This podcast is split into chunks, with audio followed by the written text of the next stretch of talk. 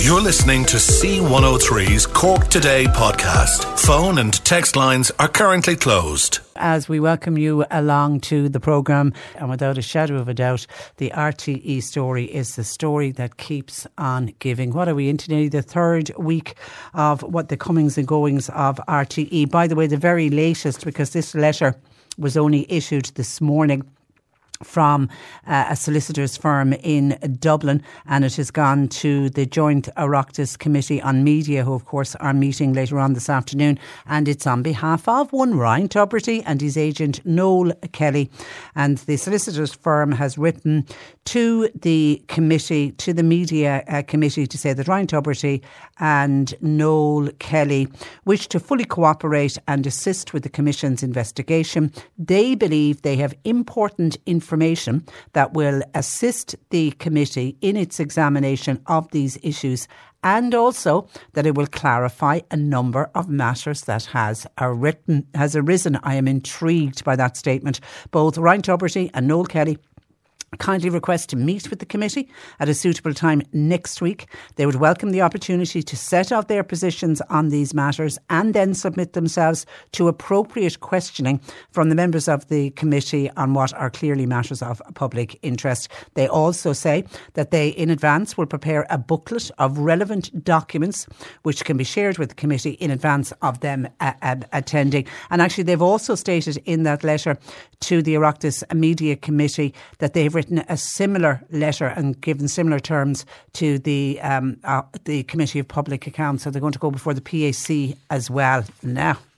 When I was saying earlier, get the popcorn for this afternoon with the media committee. That will be the one to watch when Ryan Tubridy and Noel Kelly uh, go before the two uh, committees. But of course, we have a day of action uh, today, and already we're hearing some of the information that has been passed on to the Oireachtas media, because they would have requested an amount of information when R T E executives appeared last uh, Wednesday.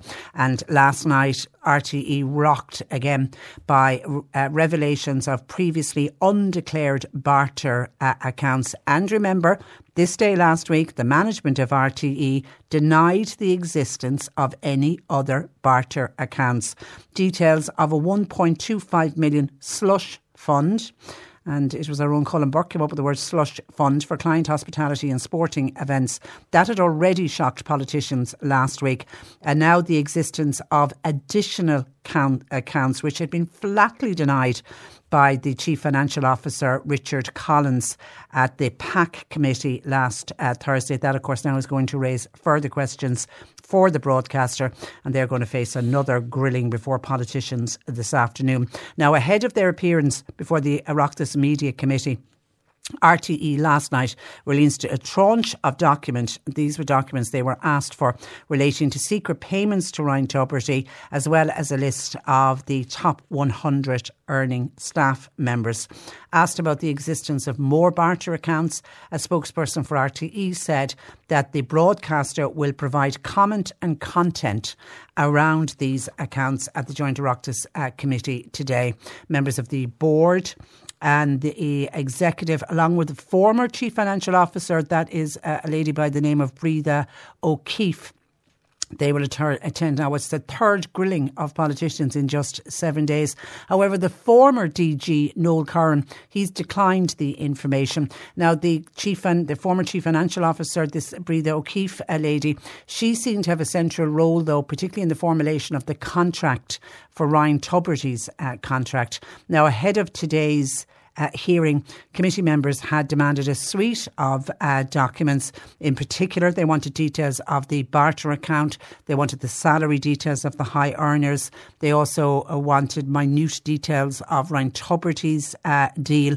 And some of that was received late last night. Now, the, the top one hundred earners, that's been released, but there's no names on it. And we knew that there might be a G D P, a G D P R issue, that they'd have to go and ask the staff members, are you okay uh, to have your salary publicly known. So what they've done is they've given the top one hundred, but they've redacted the names. But I can tell you that it's made up of eighty-four employees and there are sixteen contractors. Of the staff, ten are executives, fifty-nine are management, and the other thirty-one are either presenters or non-managerial uh, staff. It shows that the top executive at R T E is paid two hundred seventy thousand euro per year. And the lowest, by the way, of the top one hundred comes in at one hundred seventeen thousand, uh, which is six-figure sums. So at least one hundred people are earning over six-figure sums at the R T E.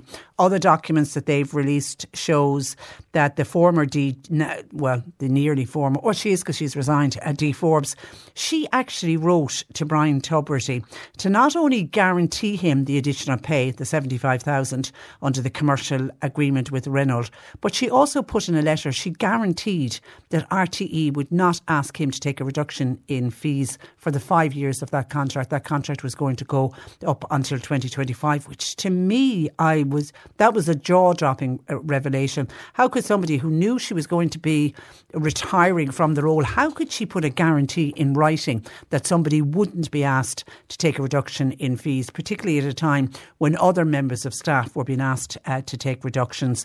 Now, also what's been revealed is a copy of that agreement between Reynolds, Ryan Tubridy, and particularly this thing of the, the three dealer events that was required. But of course, the devil is in the detail there. What they signed up for was that R T E would cover the cost of those uh, dealer events, which meant building the set, hiring event managers, getting in catering. It in, includes the cost of food and uh, drink, and there would be one hundred invited guests, uh, in guests. And now, while most of the documents released were supplied to the committee by nine o'clock last night, a ten-year record of the barter account that wasn't available, um, with R T E citing ongoing financial verification. Now, in fairness, I'm assuming you need a lot of work and a lot of workers to trawl through ten years of records of the barter account. So I suppose we could give them a little bit more time maybe for that one. They're also looking for a review of the Toy Show musical. It doesn't look like they're after getting that either. But what has come out about the Toy Show uh, musical is that one of the new barter accounts is linked to that musical. It has been reported that R T E spent as much as two million on the failed musical, although some insiders, insiders believe that they spent as much as three million. I mean, for example, it's been reported that they rented out space at Croke Park for six weeks last year in order to hold uh, rehearsals for the what was a flop at the box office, Toy Show, uh, the musical. The um, a spokesperson for the minister last night said the minister, Catherine Martin, is aware that the board of R T E were meeting yesterday evening and notes comments on behalf of the board. She was awaiting an update from them. Uh, Catherine Martin said yesterday that she will invoke powers under the Broadcasting Act, which would appoint a forensic accountant to R T E. The first, she said, will oversee structure and culture at R T E. And she said that the review will lead to a better R T E. And the second is tasked with examining how R T E, the contractors, how they are engaged. So there's a lot more to come on this story for sure. But for me, the biggie today is the fact that Ryan uh, Tubridy and Noel Kelly have both said, yeah, they have no problem at all. They will appear before both committees. And, you know, I suppose for Ryan Tubridy, he really has nothing to lose. If he can go in there and put his side of the story, I mean, at the moment, lots of people are saying his career is uh, over and that he'll never at work again. Management within R T E want him back. There's talks that the workers within R T E wouldn't be happy about him coming back. But if, as he says in his letter, in his letter from his solicitor, that he has more to add, that he has important information that will assist the uh, Commission, and he hopes to clarify a number of matters. So let's hear his side of the story, and maybe by doing it he will save his career. Only time will tell. Michael by WhatsApp. Patricia, hi. The R T E board should always remember one thing, and it would make life so much easier. Tell the truth and you don't have to remember, but tell the lie and you'll dig the hole deeper for yourself. Moya Doherty, who was the former chair of the R T E board, she was also chair of a of a subcommittee, but she failed to attend subcommittee meetings for at least four years, uh, to be exact, three years and eleven months. That's the, the REMCOM one, which is an important subcommittee because they meet and they are the ones that decide on any sort of pay increases. I know, for example, within our company and the structure of our company, if anybody new is coming in, uh, the details of the contract, for example, has got to go to this REMCOM uh, committee and they sign off on it. So R T E had something similar, and Moya Doherty, as chairman of what was the R T E Authority, uh, was meant to be on, was on that committee, but she didn't. She didn't attend. Secondly, says Michael, the subcommittee is required to co- report back to the board and share the minutes and produce the reports then in the annual report, but that didn't happen. The board was supposed to meet a certain number of times. It only met three times. Furthermore, Anne O'Leary, who was a member of the subcommittee, was asked last week uh, whether whether the talent and the pay of presenters were, was within their remit, and she said it wasn't, yet the rules under that st- subcommittee state it was. Now, we all know that this morning that there was other barter accounts. When the current Chief Financial Officer, Mister Collins, was asked, he said, definitely only one. Patricia, this is a sad day when we pay people to tell us lies, thanking you. And that's from Michael. Somebody said, Patricia, please, will you stop referring to R T E staff as stars? They're employees. They're not stars or heroes or anything else. Nobody in Ireland is a star, says uh, this uh, listener. And they're not all employees. They are employees and there are contractors. There, so I, I will do my best to stop referring to them as stars. And someone else says, during COVID, we cocooned. By the way, I always hated that word, says this listener. People were laid off, had their wages cut. And yet Ryan Tubridy were telling us, we're all in this together. Would you give us a break? It would take a pensioner thirty-three years to earn what he got in one year. And that sounds like someone very angry at the end of that text. Thank you for it though. oh eight six two, one oh three, one oh three. A reminder, all this week we're giving away an overnight stay every day for two people in the Maldron Hotel. The Maldron Hotel is located right in the heart of Cork city centre, so it makes the perfect place for a break here in the Rebel County. We will be giving you details of famous duos. I'll give you one half of the duo, duo and you'll have to identify the other half. By doing that, you could win for yourself an overnight stay for two people uh, with breakfast included at the Maldron. We'll do that a little bit later on on the programme. Would you be shocked or perhaps surprised to hear that almost one point five million euro of public money has been spent on the long-awaited Cork Events Centre project since it was first mooted back in twenty fourteen? And that's without one brick being laid. To discuss figures obtained under the Freedom of Information, I'm joined by uh, Cork City Labour representative, and that's uh, Peter Horgan. Uh, good morning to you, Peter. Morning, Patricia. How are you? I'm very well, thank you. Were you expecting the public spend to be as high as one point five million? Perhaps not as high as, as, as the figures that came showed, but what it did tell me is something that I feared for a good few years now, is that this project is just mired in delays and stalling and is now subject to continued inflationary costs. But you are correct, you know, one point five million of public funds, whether they're from City Council or from the department's central government, is a significant amount of money without any brick being laid. And do we know where that money has been spent? It, it's mostly going on consultancy, on legal fees, and that, that that's the bulk of the funding has gone. I mean, the event centre, as everyone knows, I mean, if you if you talk about the event centre, and I imagine sometimes your phones will light up when you talk about this issue on the show. What I find when I talk about the event centre to people in Cork is that there's a roll of the eyes. Yeah, people's people eyes glaze over. Believe. Yeah, and say, oh God, you're going to talk about that they again? Yeah, like, it's it's become it's become a shackle around the city. Um, you know, it, it's something that's talked about every couple of months, and nothing happens.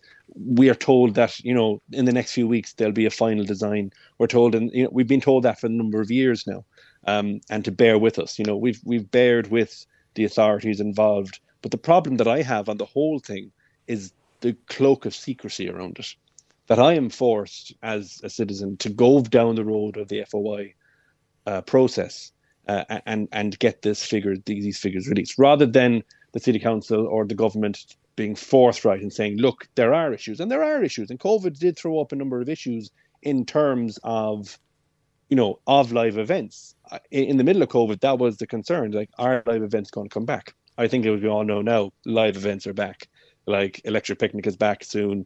Taylor Swift is hitting Dublin. We had um, Elton John and Páirc Uí Chaoimh. You know, live events are back uh, in, in full flow. So the problem that I have is that it's uh, we're currently at fifty-seven million of public money being pledged in the, the, the, the delivery of the event centre, uh, and we don't have still don't have a final design. Of final costing on it. And that My fifty-seven now, million, that that originally, when this first got mooted, uh, and I'm open to correction, mm. wasn't that first meant to be twenty million of state funding?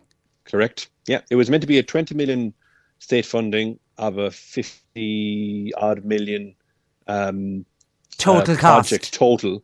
The total cost of the venue now has has expanded to eighty-five million. Um, so that's and, and that's a total cost to, to the taxpayer of fifty-seven million, and then, as you said, one point four million spent on legal fees, consultancy since twenty fourteen. Um, See, I, know, I was trying to remind myself uh, of of dates and timelines when I knew that you were going to be coming on the on the programme uh, today. And firstly, I, like I was thinking, oh God, it's nearly ten years since. Like, next year will be the tenth anniversary of when we first started talking about the event centre back in uh, twenty fourteen. And then it was Endakenny, amid much fanfare, turned the first yes. sod in, in twenty sixteen. Happened to be a general yep. uh, in advance of, of a general election. In, in the middle of the general election, had, had so, they yeah, started. Right in twenty sixteen, it, I don't believe so. But but but if they did, if they had started oh, it, when yeah. when Enda very kindly said he'd dig the first sod for us, and if they had started building then, it'd be built and open by now, wouldn't it? It would have been built under the year, from what I understood at the time. It was it was going to be up very very quickly, and we would have had events, you know, on the go from twenty end of twenty seventeen, twenty eighteen well onwards, well in advance know? of COVID.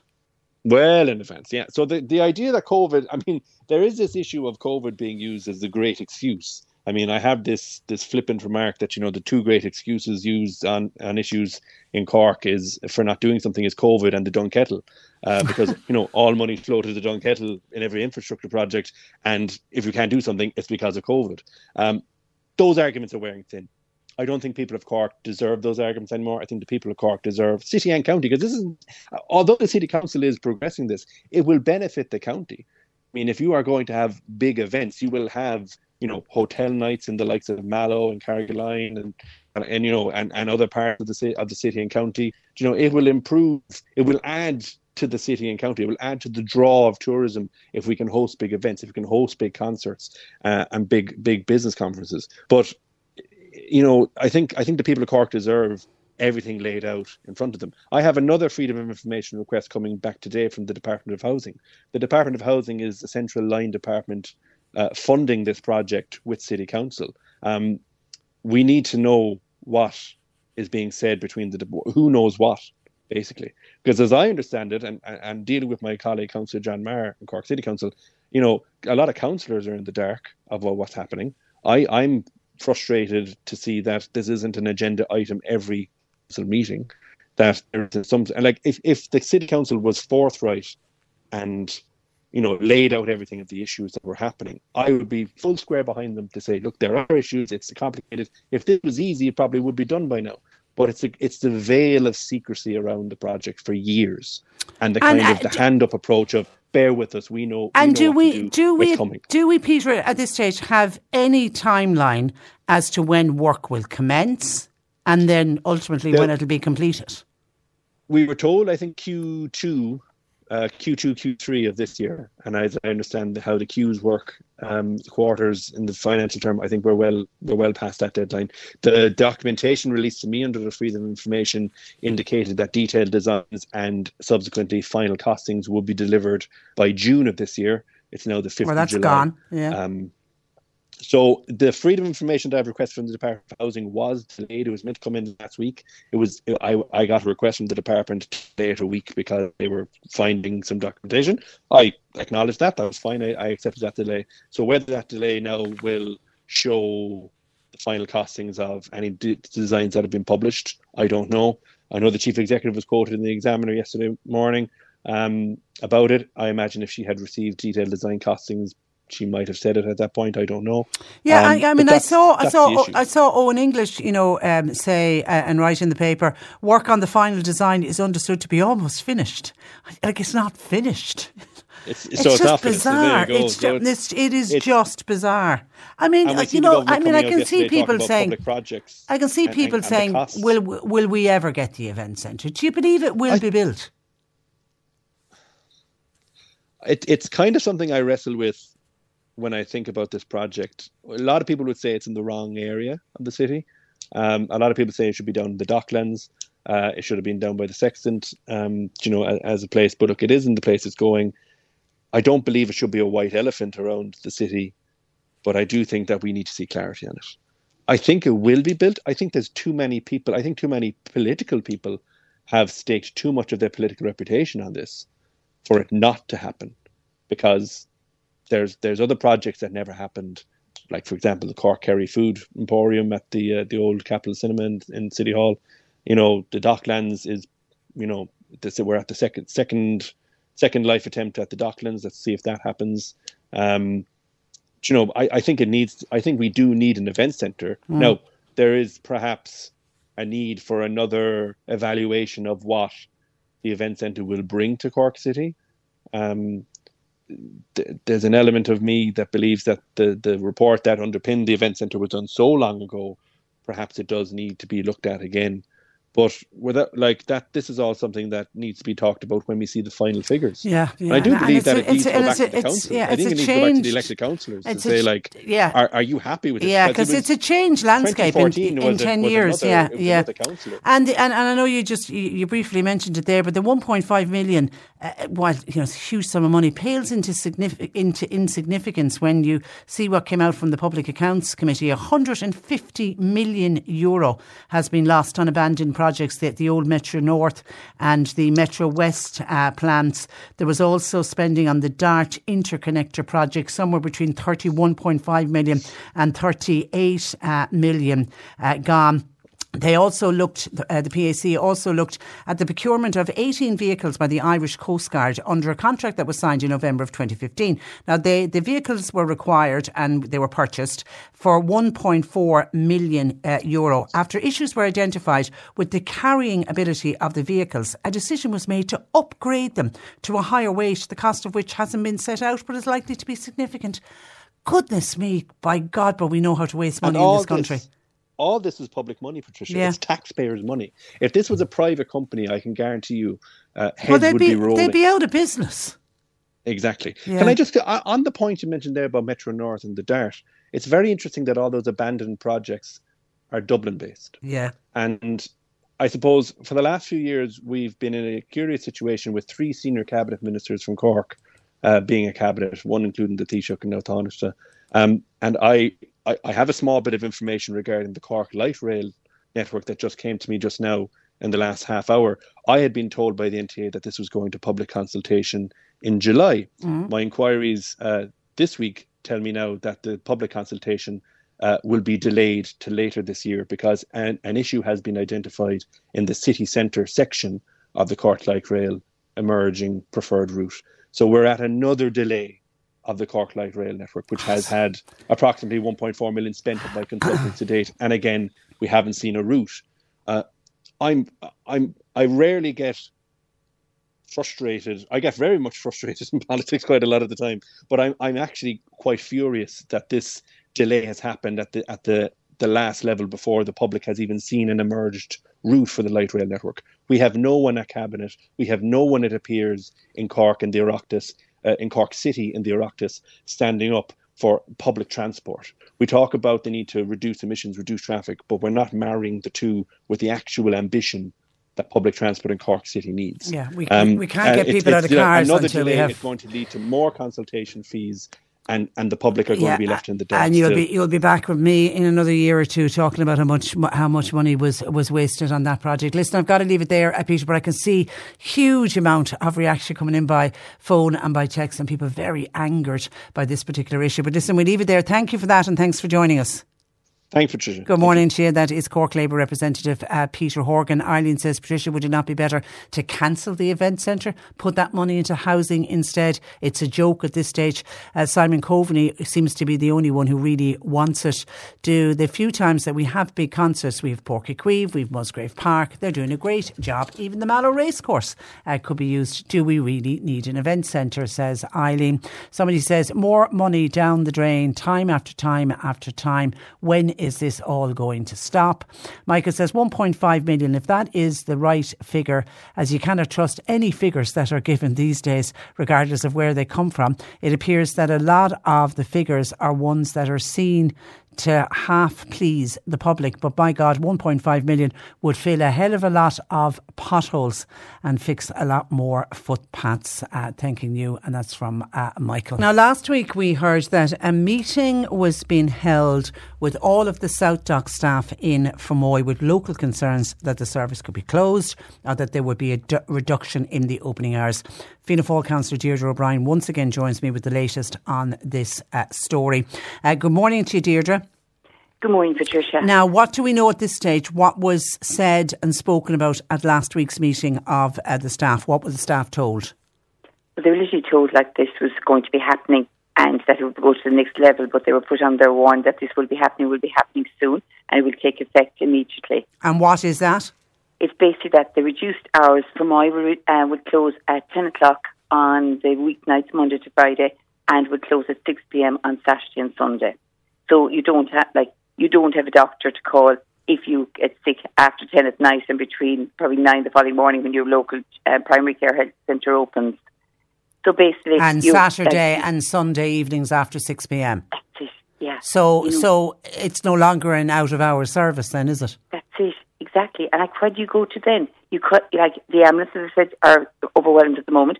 The A and Es are overcrowded. They can't deal with what they have. We hear every day about the crowding of A and Es. I felt so bad, actually.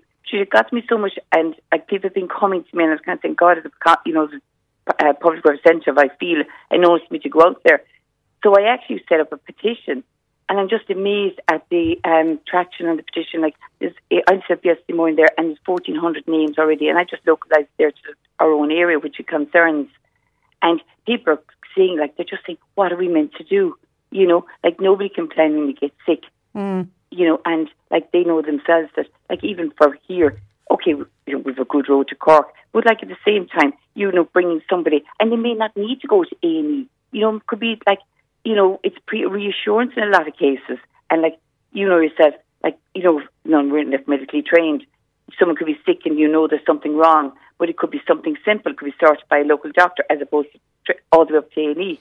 Yeah, know, I mean, I'm might... thinking of, of families with young children, and we know how young children can very quickly spike temperatures, and, you know, many cases it's an antibiotic and they need to get the antibiotic as quickly as possible. I mean, that's exactly something your local G P can give you, or if it happens after six in the evening, um, and inevitably it does, that's where SouthDoc kicks in. That's right, that's right. And this is it, like, and I suppose, you know, during COVID, like there was that we didn't get to the doctor, but we can see a lot of the um, offshoots from that now. A lot of people getting sick, having got um, probably missed, you know, as early diagnosed, late diagnosed, and, and sick at the moment.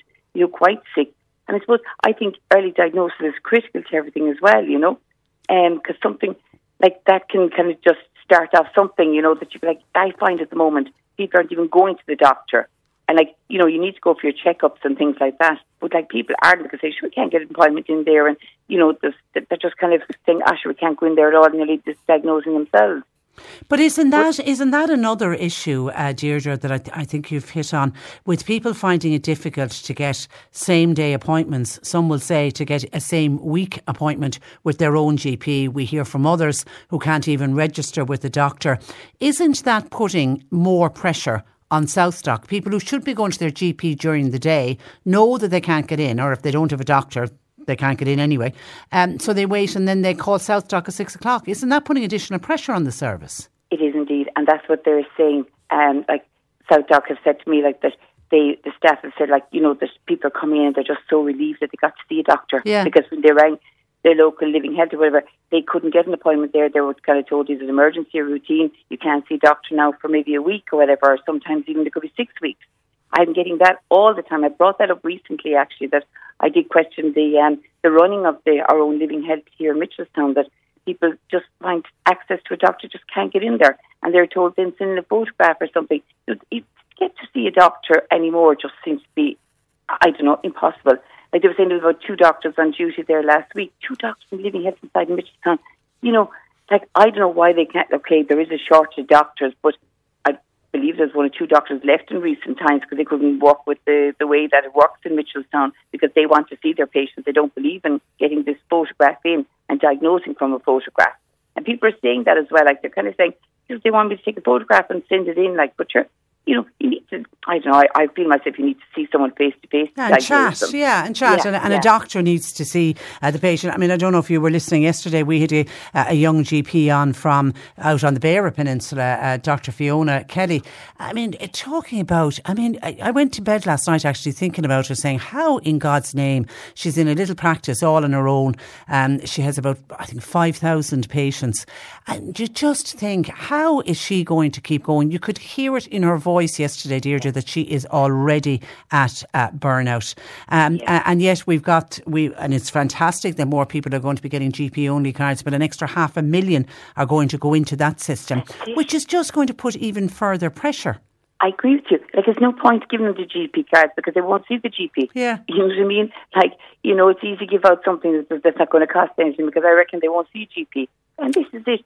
They need to be. They need to look at the read, go back to the very start, and see where the issue is. And like, we're training lots of medical students. I know a lot of them are leaving, but you have to incentivise them to come to Ireland, to give them the, you know, the what do I say, the, the life balance in the work.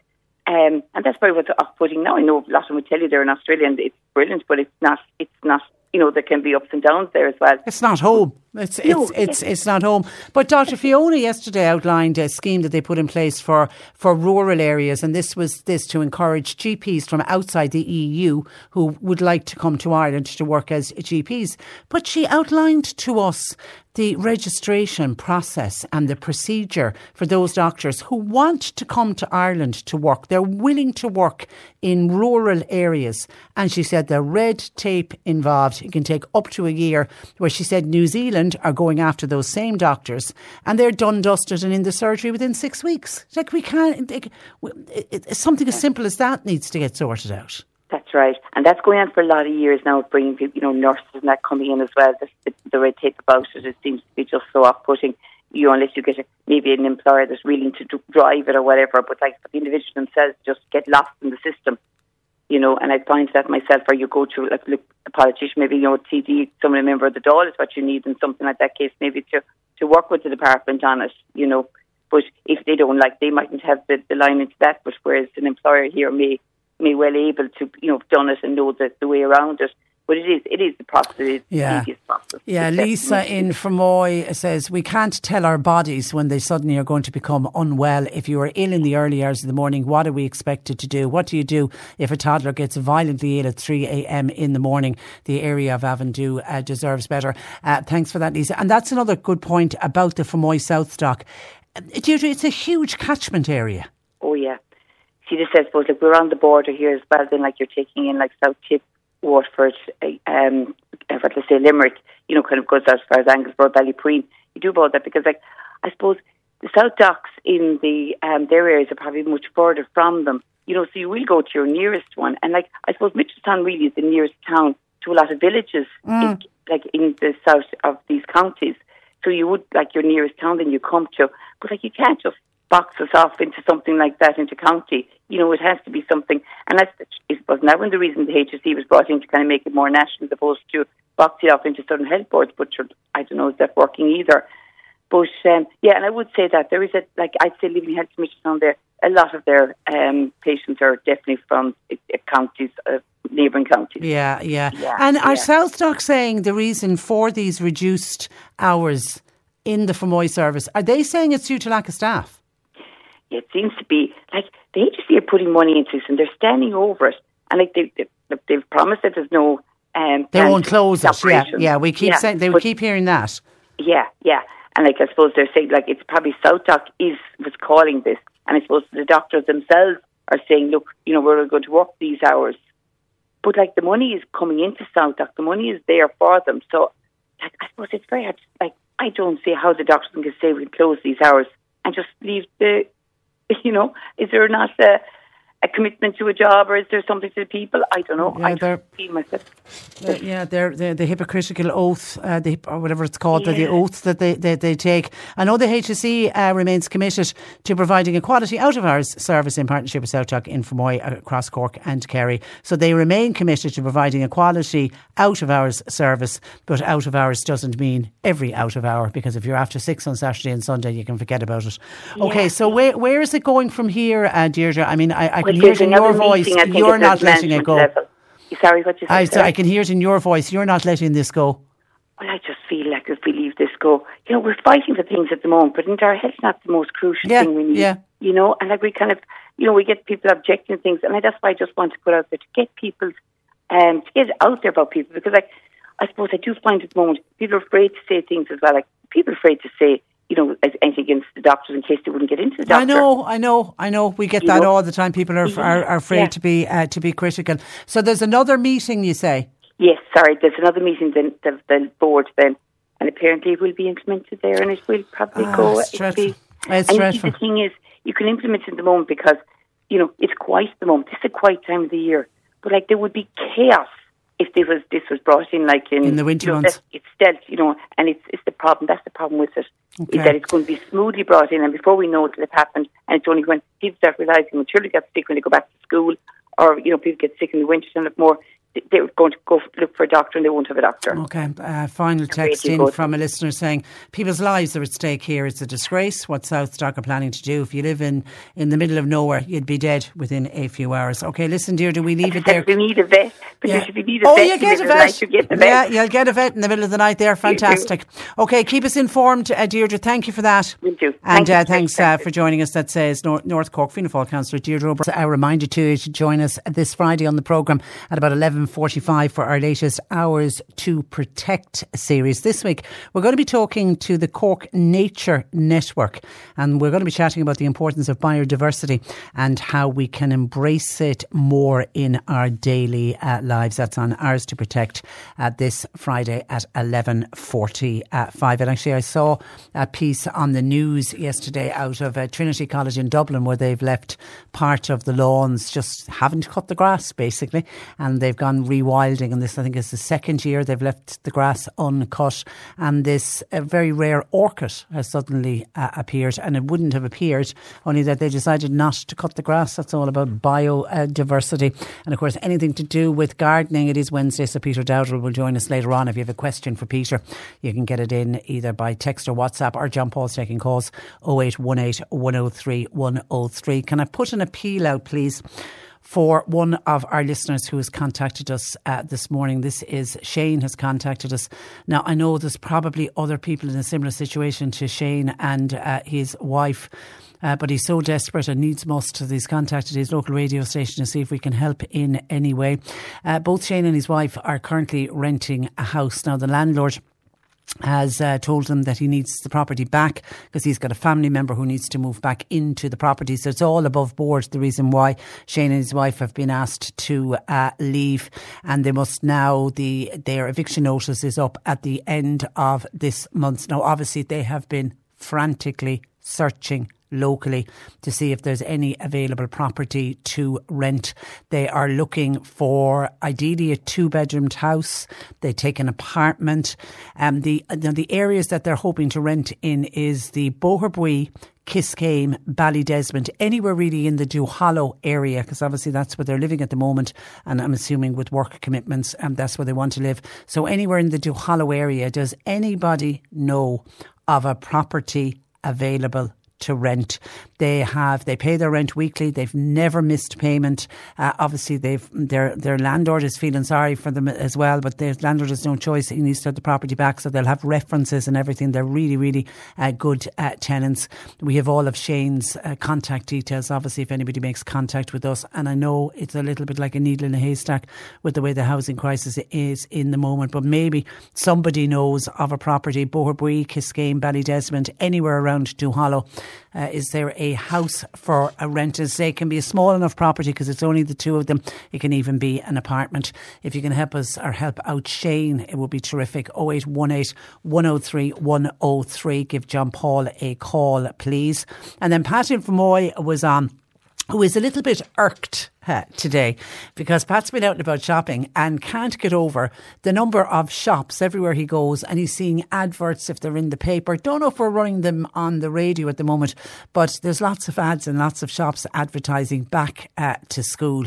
And Pat's come to the conclusion, can we not just give the parents are their kids a little bit of a break? Now, he fully understands that parents, and particularly if you've more than one child, Pat, parents like to budget throughout the summer so that they don't suddenly come the end of August and they're a week away from the children going back to school, having to go out and fork out on all of the uniforms and the books and the pencils and the copybooks and the biros and uh, the mathematical sets and all the other bits and bobs that you need for back to school. So Pat fully understands that people do like to budget. But Pat just feels the children are barely out after leaving the school gates. They're barely out a wet week, and they are out. It has been a wet week actually since the primary schools uh, broke up. And do the children not need a break? That they're seeing all these signs for back to school as well. Would people agree or disagree with uh, Pat that maybe start all the back to school advertising? Maybe give it a couple of weeks into July to at least let the children start to have their, have their holidays. Your thoughts welcomed on that. oh eight one eight, one oh three, one oh three. On the events centre that we spoke about in the last hour, somebody says, Patricia, absolutely we do need an event centre. And this was some people saying, do we really need one at this stage? And the fact it's gone on for nearly ten years, this listener says we do. It would be a great addition to the city and indeed to the county. Look at the Bord Gáis Energy Centre in uh, Dublin. It gets things like uh, the West End shows from London. Give the Cork people something. Yeah, and in fairness to Peter Horgan, he was saying that, you know, while the event centre will be situated in the city, it's not just for the city, it's for the county as well. And I do remember when it first got mooted, I thought about that as well. Having an event centre like that, it will attract bigger shows that currently we're not able to put on because we don't have a venue uh, big enough. And exactly, I love those West End musicals. They were exactly what I had thought about, and how many times have I had to trek to Dublin if I wanted to see a particular show. It would be great to have it on our doorstep. So yeah, I absolutely am with you on that one. I can see the benefits of having an event centre here in uh, Cork. Thank you for your text, oh eight six, two one oh three, one oh three. John says, here we go again. Once again, here you're talking about R T E. Is it not now time for R T E to be dissolved? It's rotten to the core, according to John. You wait and see. This carry-on has been going on since the days of Gay Byrne. Uh, it's better they're getting at it, says uh, John. Uh, yeah, I don't know how, how long back. Well, I don't. They won't be going back, I suppose, to the days of uh, Gay Byrne. They're certainly talking about the Bart account going back for the last uh, ten years. He would have been the first of the stars, I suppose, to start getting paid big money. Certainly in the early days, he wasn't getting paid uh, big money, but and he, he got huge offers uh, to go over to the U K, but he didn't want to. Gay Byrne very much loved Ireland and loved broadcasting here. So he, he turned down the big pay offers to stay at home, but he did by the time he left. Don't know if he would have made the days of when, you know, the highest paid star was Pat Kenny, which would have been after Gay Byrne's uh, time, and he was on Close to a Million. Don't know if Gay Byrne ever reached those uh, dizzy heights, and some would say if he did, he, he well deserved it. He was a great uh, broadcaster. And actually I've just seen on Cork Bio have put up a piece that we here in Cork, we are the least likely not to pay Are. We're the least likely not to dodge paying our T V uh, licence, while viewers in Cavan, Westmeath and Dublin are the most likely to consider not paying the television licence. Where are they getting the information from? Well, it was a survey that looked at internet searches in Ireland for information on how to avoid paying the television uh, licence. And the results then have been broken down county by county, and it shows the most honest counties when it comes to paying our television licence, or at least the counties where people show the least interest in trying to find out information on how to dodge the annual fee of one hundred sixty euro were us here in Cork. And they were all in Munster actually. It was Tipperary, Clare and, uh, and uh, Waterford. And of course, R T E have always been saying that they're losing money every year because people are moving away from traditional T V. People are getting rid of their televisions and they're embracing the streaming service uh, in uh, in droves. So if you don't have a T V in the house, then you don't have to pay for a television licence. R T E have said one, sixteen point five households in Ireland now say that they are no T V at homes. And that has increased three percent in just uh, five years. And of course, the licence fee is a huge revenue source for uh, R T E. If you look at last year's uh, figures, it from An Post, it brought in one point five two million uh, in revenue, and the bulk of that, of course, went to uh, R T E. And if you don't pay your television licence, as we know, you can end up in court and you can be fined up to a thousand euro. So we are one of the best when it comes to paying our television licence. Now, when we get to the end of all of this debacle with R T E, I wonder, because I don't think I've ever heard of so many people saying that they're not going to pay their television licence, and people who always traditionally uh, paid it are considering not paying it because of the revelations that are coming out from the scandals at R T E. oh eight one eight, one oh three, one oh three. And a West Cork listener says, hi Patricia, obesity is in the media at the moment. Personally, I have suffered obesity issues, and my ob- obesity issues stem back from taking a medication. And from the medication issues, I went on to develop diabetes, and I also went on to develop high blood pressure. Now, I have lost weight in the last number of months, and I've stabilised. Obesity and diabetes is not down completely to an eating disorder. It can be down to certain types of medication that can go on then to cause diabetes and obesity.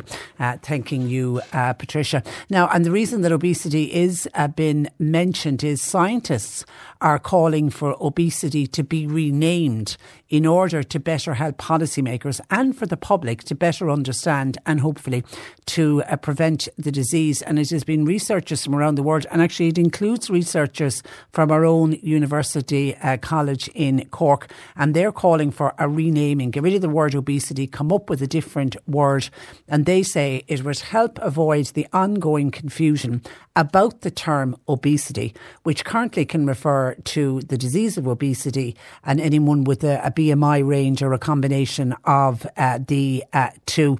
So this study has been published in the Obesity Review, and they are looking for a new name on it. Scientists called for reconsidering whether the term actually conveys the reality of what is a complex disease, because it can centre on environmental issues, it can be genetic im- Uh, issues, it can be psychological, it can be behavioural, as well as developmental factors, and it isn't just down to body weight or uh, B M I. And of course, we know a lot of people in this country and indeed around the world suffer from the condition of uh, obesity. And we know that because when the appetite control medication, the Ozempic, uh, when that first went on the market, that has generated phenomenal demand uh, worldwide.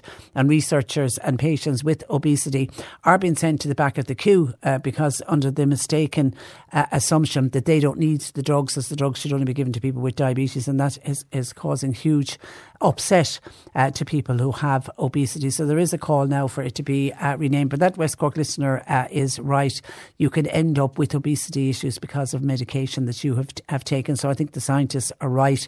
There is a lot of misunderstanding, and I think misunderstanding in the general public, that when you see somebody who is ob- obese, everybody thinks, oh, that must be down to laziness. They're eating too much. They're not moving enough. But there can be a whole host of different reasons for what is a very complex uh, disease. oh eight one eight, one oh three, one oh three. John Paul taking your calls. You can text or WhatsApp to, to oh eight six two, one oh three, one oh three. C one oh three Jobs.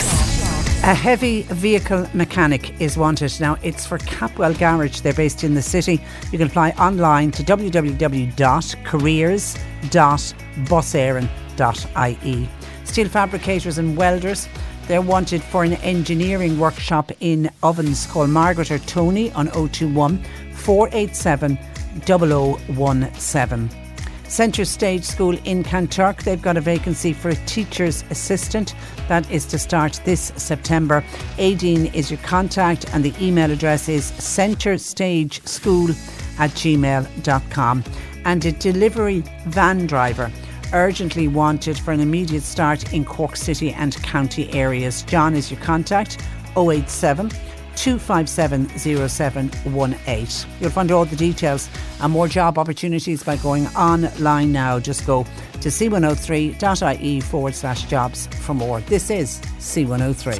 Cork Today on C one oh three. With Corrigan Insurance's Macroom, now part of McCarthy Insurance Group, for motor, home, business, farm, life and health insurance. C M I G dot i e. Now, the energy regulator, the C R U, has insisted there is still value to be found by consumers who switch their electricity and our gas suppliers. As it's emerged, there is a nine hundred euro difference between the cheapest and the dearest supplier. A man who has often spoken to us about the advantages of switching supplier is Dara Cassidy of Bonkers dot i e, who once again joins me this morning. Good morning to you, Dara. Good morning, Patricia. Uh, Dara, this is a huge, huge uh, savings. Uh, starting with electricity first, nearly nine hundred euro between the dearest and the cheapest. That's a big saving. It is. And the reason why the savings are so big is because, as everyone well knows, over the past year or so, gas and electricity prices have absolutely shot up. They're at record levels. Um, it looks like they're going to remain at pretty high levels for the foreseeable future, unfortunately. So even a difference um, in the unit rate of maybe ten, fifteen or twenty percent between different suppliers can add up to a huge amount of money. And as this report by the C R U showed, and which if you go on to bonkers dot i e, you'll see as well, the difference between the cheapest and the dearest for gas and electricity at the moment can be several hundred euro. Uh, one of the, che- the dearest suppliers is Flowgas, if you're on standard rate. One of the cheapest is Electric Ireland. And yeah, nine hundred euro. I mean, it's not an insignificant amount of money. Now, I'll have to say the cheapest bill is still pretty expensive. Yeah, that's it. Yeah, and, uh, and we're so, uh, we're hearing from listeners who are getting bills in at this time of the year, and normally a time when their electricity bills are lower, and people are floored yes. by some of the bills that are arriving. Yeah, I think the big issue at the moment is that the two hundred euro credit is no longer being applied. Yeah. So the government was reasonably generous, it has to be said, by giving out those three two hundred euro credits. But now people are getting bills for maybe March, April, the start of May, which can still sometimes be a little bit high, and there isn't a two hundred euro credit. And particularly if you've electric heating, um, you, you, you're going to get a pretty big electricity bill. And prices haven't gone down. They have gone down on the wholesale market. We're not seeing that feeding through for various reasons into people's bills just yet.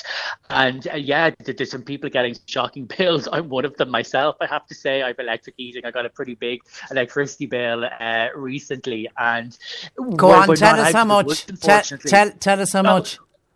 It was it was close to four hundred euro, and oh. that's just me in the house. I don't live with anyone else, uh, but I've electric heating, and you know I, I'm on one of the cheaper rates uh, as you'd expect. I put my money where my mouth is, and yeah, that's just me. So some households are getting absolutely crucified by high gas and electricity prices. Um, and of course, there was a recent report from the um, Eurostat, the E U statistical agency, saying we have among the highest gas and electricity prices in all of Europe, which doesn't help. So. So it's uh, yeah, it's a tough time for energy customers still. And have suppliers, Dara, significantly cut the discounts they were giving to people for switching? Yeah, they have. So around maybe a year ago, you could still get discounts of maybe thirty or forty percent, and that was the norm, really. Unfortunately, those discounts have gone down to around five to ten percent. I would still say five to ten percent is better than nothing. And when the average gas and electricity bill is maybe around four thousand euro for an average household, that ten percent saving can still add up to to several hundred euro. Yeah, and yeah. as you've said yourself, as the C R U has found out, the difference between the cheapest and the dearest gas and electricity bill can be even bigger than that. So my advice to listeners would still be that do shop around, don't go on to standard rates. Every year, look at your gas and electricity bill to make sure that there isn't better value out there, because you can still save some money. Yes, the amount that you can save isn't as big as it used to be, but there's still savings of a few hundred euro. And, you know, that's nothing to be sniffed at. Yeah, you know, yeah, better in your better in your pocket oh. than than in the pocket of the uh, the utility companies. And even yes. if you don't want to switch, renegotiating with your current supplier, that can that can deliver savings as well. Yeah, absolutely. And this goes for any bill, whether it's your broadband, your T V, your home insurance, your car insurance. Haggling and negotiating with your existing supplier is always worth doing it as well. Now, usually the deals on offer for uh, existing customers who haggle aren't as great as those who actually move and switch. But if you don't want to switch, it's always worth, you know, haggling and just seeing what's out there, particularly maybe if you're a broadband and T V customer, I say, because sometimes, you know, service mightn't be as good if you move to another supplier, yeah. or sometimes you don't have that much choice, particularly if you're down in the country, uh, your broadband options can be pretty limited. But yeah, you know, look at haggling, uh, but also do look at switching. And across all bills, I mean, at least every two years you should be switching. I get that maybe people can't do it every year, we're busy, I get that. But really, once you've been with the same supplier for two or three years, Patricia, the chances are Chant- you're overpaying, yeah. or there's a better product or a better deal out there. Do you believe there are still some customers, um, and perhaps maybe older customers, that have never switched providers?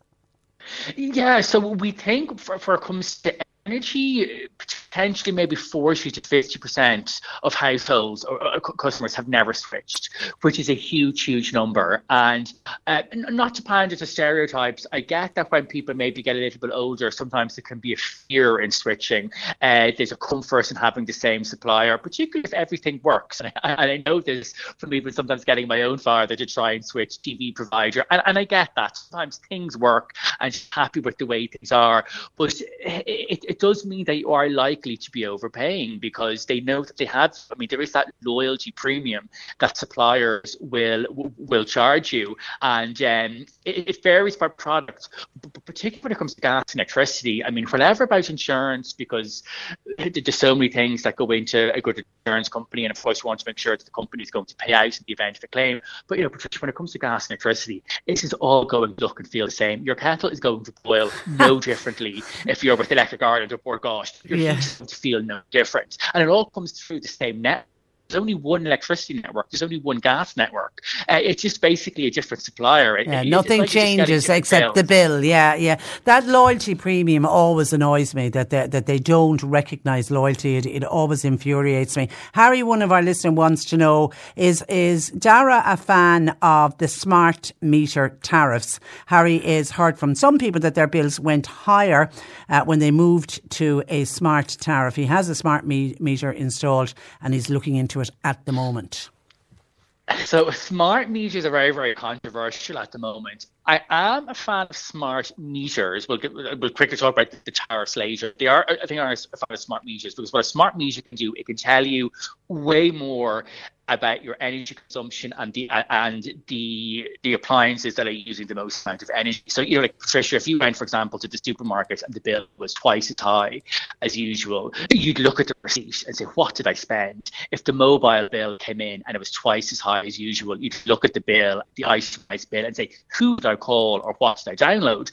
But with normal meters, if you get an electricity bill for five hundred euro, you've no idea. It's just over to five hundred euro. You've no idea when you used it, how you use it, or why the bill is so high. Smart meters do away with that, because they can give you way more insight into the appliances that are using, that are costing the most amount of money, and they can help you ultimately in the long term save. Having said that, uh, because smart meters are just being rolled out, smart tariffs are also just being rolled out. And yes, some of the smart tariffs until recently have been great value. Um, and particularly people who are on maybe a day-night meter and who use a lot of energy at night, if they move to some smart tariffs, they could have ended up paying more. But better ones are being developed, and actually Electric Ireland has a half decent one, but they, they, they, there's several, so you do kind of need to do your research and you make, make sure that you sign up to the right tariff. But I would say, don't be afraid of getting the smart meter installed. You don't need to sign up for smart tariff immediately. You can leave it for a while and stay on the same twenty-four hour tariff. Um, and then hopefully over the coming months and years, better value smart tariffs will become available. When you need mealtime inspiration, it's worth shopping Kroger, where you'll find over thirty thousand mouthwatering choices that excite your inner foodie. And no matter what tasty choice you make, you'll enjoy our everyday low prices, plus extra ways to save, like digital coupons worth over six hundred dollars each week. You can also save up to one dollar off per gallon at the pump with fuel points. More savings and more inspiring flavors make shopping Kroger worth it every time. Kroger, fresh for everyone. Fuel restrictions apply. But some people are saving money on smart tariffs at the moment, Patricia. Some admittedly aren't. Like I said, it just depends on how how you use, use your electricity. electricity. Yeah, yeah. But, but but but ultimately, I do think they are a good thing. They've been rolled out in other countries. Um, it, it, it means you don't as well have to submit meter readings. You're only charged for what you've used. You're not getting these estimated readings, um, which can sometimes be wildly inaccurate. So the, the pros definitely outweigh the cons, but yes, some of the tariffs have been a little bit of poor value of late. I think they're going to get better over the coming years. Yeah, I saw somebody recently who got a bill of sixteen hundred, and when uh, when people were quizzing her about it, uh, it was on Twitter. Uh, it was because she'd been on a number of estimated bills, and they were completely off the mark, and she got a really yeah. crazy bill. Yeah, I would always say to people to submit a regular meter reading. Now, unfortunately, I think because of G D P R, sometimes the suppliers don't tell you when you're supposed to submit a meter reading. Um, I used to be with S S E Electricity, and I'm with Electric Ireland at the moment, and I have to say S S E Electricity were great. Three days before my bill was issued, they would say three days to submit a meter reading. Brilliant. To us. And, and, and it was great. It doesn't happen with Electric Ireland for some reason, um, it's just because maybe because of G D P R. But I would say to people, you know, chat your supplier and try and make sure you always pay for what you've used, because you can sometimes overpay. Uh, but then, even worse, as you've said yourself, people can go months, sometimes even years, on estimated bills that have underestimated usage, and then finally, the, the E S P man in. or woman comes out, they get this absolutely shocker of a bill, uh, which is absolutely last thing that people need. So yeah, and that's where smart know, smart meters time, get but, but, smart meters gets rid of that. It, it does. It's, it, it, yeah, this is my point as well. With the smart meter, there is a, a you can either choose a twenty-four hour connection with your supplier or a half-hourly uh, connection with the supplier when data is sent over every half hour, and that removes the need for um for, for estimated reads. So pretty much every time you get a bill, it'll only be for what you've used. Okay, a couple of other questions. The listener wants to know, on prepaid power, is it easy to switch providers if you're on prepaid power? It is. There can, though, sometimes be a charge for the removal of the meter, particularly when it's gas. Um, so that's just something that people need to be mindful of, because when you have prepaid, you obviously have the standard meter that everybody has, and then you also have the um the, the, the prepaid meter as well, which you pay separately for. Um, so sometimes there can be an extra charge, unfortunately, if you do switch away. Um, but that's where you just need to chat your supplier. Um, prepaid gets a bit of a bad rap sometimes. It tends to be more expensive, Patricia, although strangely at the, at the moment it's actually not. Prepaid power standard unit rate is actually among the cheapest, which is quite rare.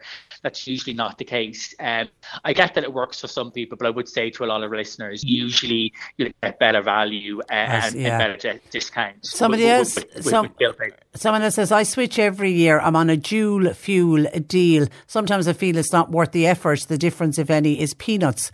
Uh, a saving of nine hundred euro. Please tell me, how do you do that? Well, there's always a saving of around maybe ten percent. So the, the saving of nine hundred euro is, is the difference between the most expensive and the cheapest for electricity. Um, now, not everybody would be on. For example, if you were with flow gas, or if there is anyone who's with flow gas and is on their standard unit rate, um, you could be paying close to sixty cents per kilowatt hour for your electricity. And then if you were to move, to, for, for example, Electric Ireland's standard unit rate, um, you'd be paying around maybe forty cents. That's where you get the biggest saving. Um, but but, but like, it, it depends who you're with. Yeah. There's probably you could a lot be, of listeners now who are be, with Electric Ireland. Yeah, they're already with the cheapest. Yeah, they yeah. could be. Now, if they've been with Electric Ireland for several years, uh, they may not be getting a discount, in which case they may get better value by switching to someone else. Um, or maybe they should just ring up Electric Ireland, you know, and haggle just to make sure that there isn't a slightly better discount that they could be on. But uh, at the moment for electricity, uh, out of the main suppliers, Electric Ireland is um, is the cheapest. But I, I used the word cheap. Yeah. Relatively speaking, it, it, it's still, still expensive. It's still expensive. Can can can you see the suppliers lowering prices just to consumers? I mean, as you mentioned, the wholesale energy ga- costs are lower. They are, but but come from a really, really high level. So just to put things into perspective, so in twenty twenty, which I'd say was the last time we had kind of normal energy prices, and this is before COVID kicked off, because it caused an increase in energy prices as well, because it disrupted energy supply chains. And then, of course, we had the awful war in Ukraine. The price of electricity, I'll just look at electricity first of all, on wholesale markets was around forty euro per megawatt hour. Now, that might mean a lot to listeners, but that's just what it was traded in. At one stage, it got as high as almost four hundred euro per megawatt hour. It's now, over the course of the first six months of this year, it's at around one hundred thirty-five euro average. So it used to be forty, that would have been considered a normal level. And even then, Patricia, back in twenty twenty, we still had very high electricity prices compared to the E U average. So it's now still around one hundred thirty, one hundred thirty-five. So as you can see, it's still around three times normal levels.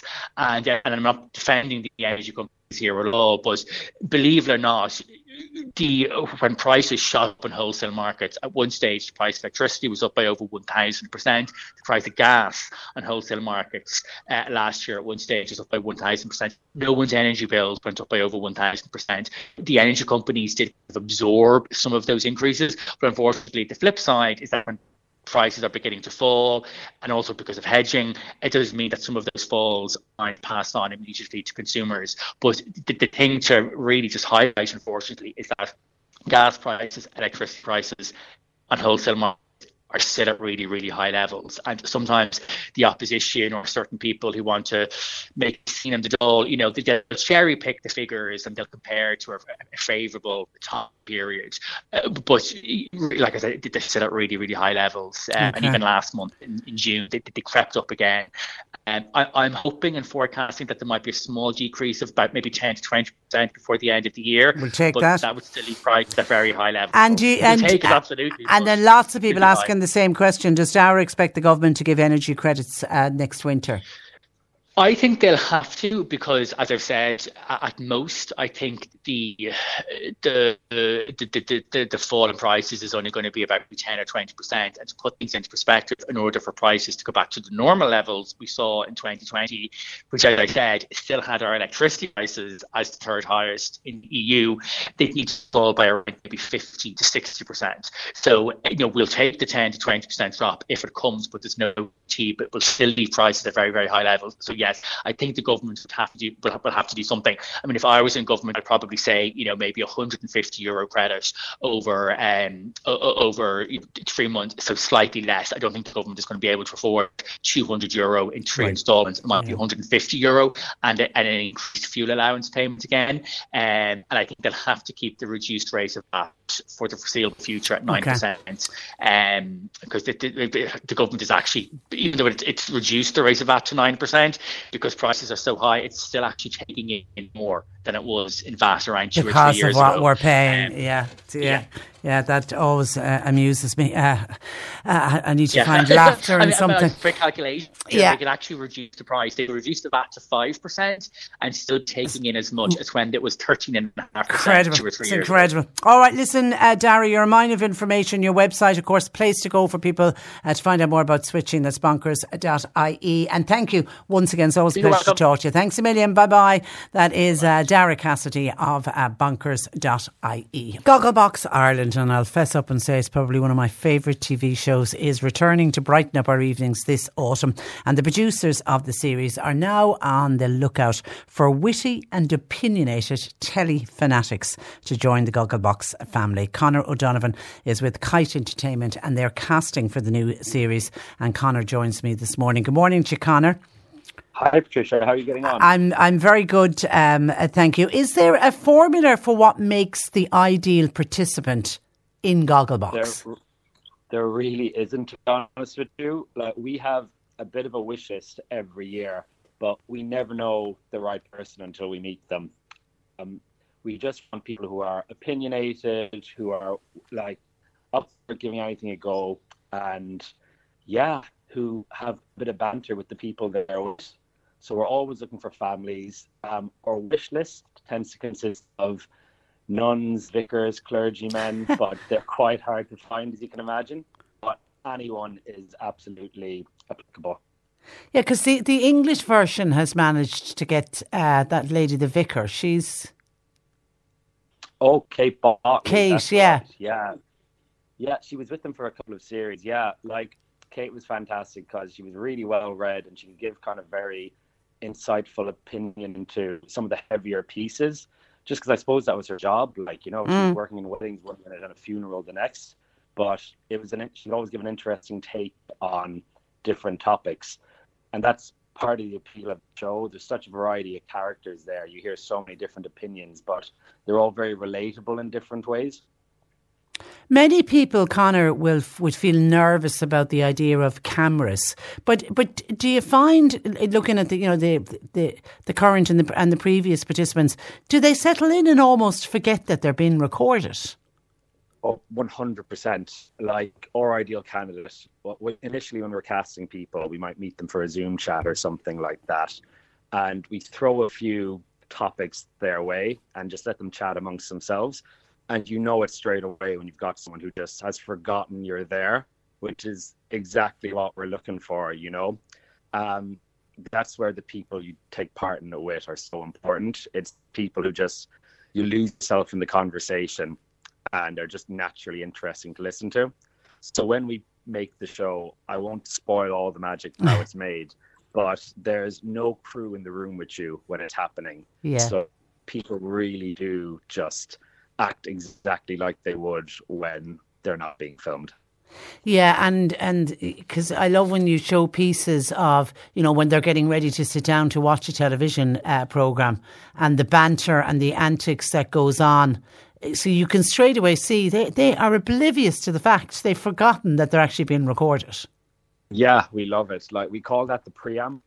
Um, so... That's just like we let the fam- we just let the cameras roll before we start sh- uh, showing them anything, and you really just get a little glimpse into their lives and what they're actually like with one another. And it really, I think those parts, even though they're small, they really make the show, you know. And we find the audience and the fans get really interested in those parts in particular, like, because these people are all really relatable in their own ways, even though each household is so different. Yeah, because we've all ended up growing to to love these people that appear every week on our T V show. And, and at times you almost feel like they're your friends. Oh, that's it. Exactly. It's like it's sort of that effect, like when you're listening to a podcast or something. Yeah. You know, you, you get you feel so like you're part of the conversation almost, because it's so normal. And it's one of the things, the show, that no one can really quite believe it's as successful as it is, sitting down, watching people, watching T V. But it's that thing, I think, that makes a good show. You can nearly place yourself in it when you're watching it, you know, and really relate to it. Yeah, I often, because I'm a huge fan of, of both the Irish Gogglebox and, and the U K one, uh, but I, I always make the point that, you know, when I first started watching it uh, and realised, oh, this is such a clever, clever idea for a programme, you know, who was the genius that one day walked into a T V executive's office and says, I've got a great idea. I want to record people uh, watching T V, because it, it seemed like nuts. And yet it yeah. is so, it is absolutely uh, so uh, successful. I mean, it really, it's it, it, it's fantastic. And what I love about it is when you're watching program, when you're watching it and, you know, they'll, the, the participants will be watching a program you watch during the week.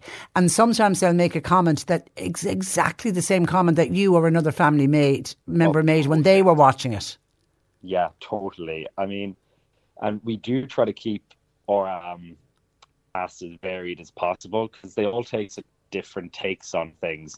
But one thing we're particularly looking for this year is um, maybe people who are really into the news and have a lot to say about it, because um, we do pride ourselves on showing a lot of news items, and we love people who can take potentially like maybe a bit of a mundane topic and just put a really entertaining spin on it, yeah. like, you know, or have something really strong to say, like uh, about a news story that's been just going on in the background that hasn't particularly caught your attention.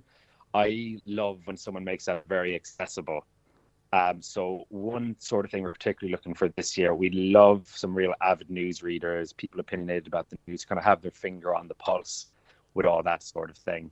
Um, so if you think that might be you, we'd love you to get in touch. Okay, and it's it's it's pals as well as families.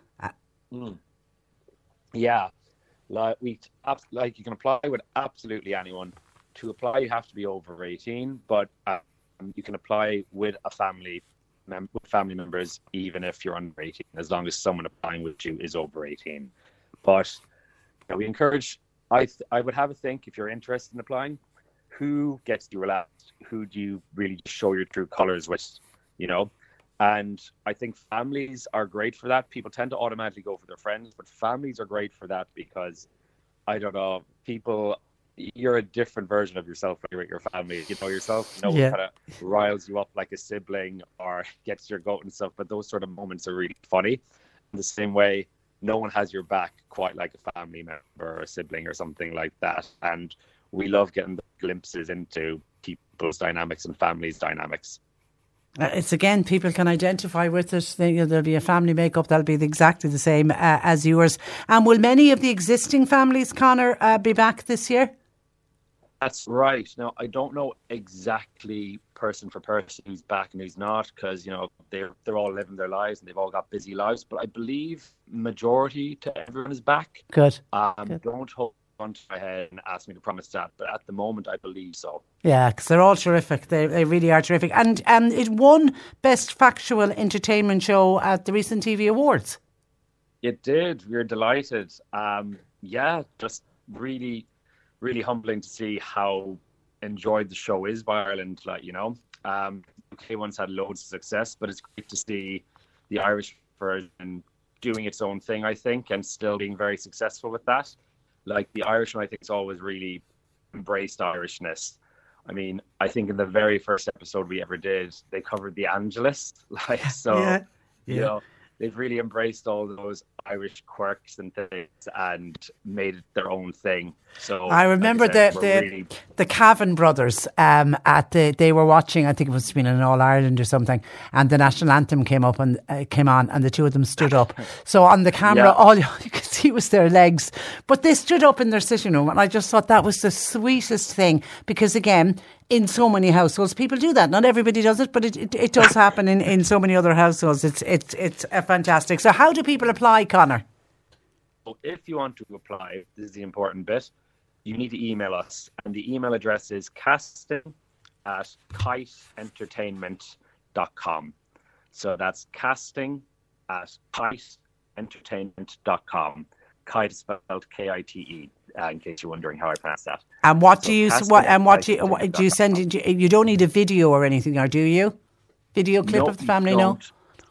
So what will happen if you drop us an email saying anything? You'll get a bounce back email asking for from for some specific information. Okay. So we're going to ask for your name, um, your age, your live-in, and who you're thinking of applying with. Ideally, these people know you're applying. Uh, we. Phone people back only to find out everyone they've nominated was not aware of this.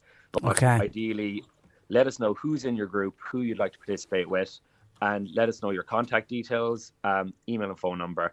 And just tell us a bit about yourself. Tell us what sort of T V you like, what your dynamic is like in your own words. And it would be great as well if you sent us like a picture of you guys, just so we got a sense of who we were talking to. And ideally from there, we'll try and organize a Zoom call or something. And get to know you a bit. Okay. Trish in Mallow has a question, wants to know uh, if you do, if you, for the families that do get selected, how do you know if the camera is off outside of when you're watching uh, the television, or is the camera always on? uh, no, it's it's not always on. Don't be in a panic. No. We'll give you a good heads up when the magic is happening. Okay. Uh, so you won't get caught off guard or anything okay. like that. Okay, that's important. Yeah. All right, listen, so Conor, we're... We're, we're, we're big brother with this, right? Yeah, we are really looking forward uh, to it, and it'll be back on our screens in the autumn, and I really do hope that you get a lot of uh, Cork participants, particularly the big shout-out for any of the nuns or priests who are listening, casting at kite entertainment dot com. A pleasure talking to you, Conor. Thank you for that. Thank you so much, Patricia. All this week we've teamed up with the Maldron Hotel. They're located right in the heart of Cork city centre, and every day this week we're giving away an overnight stay for two people, which includes bed and a breakfast. And because we're sending two people away to the Maldron, we are basing our questions on famous couples. I'll give you one half of a duo and you have to try and identify the other half of the duo.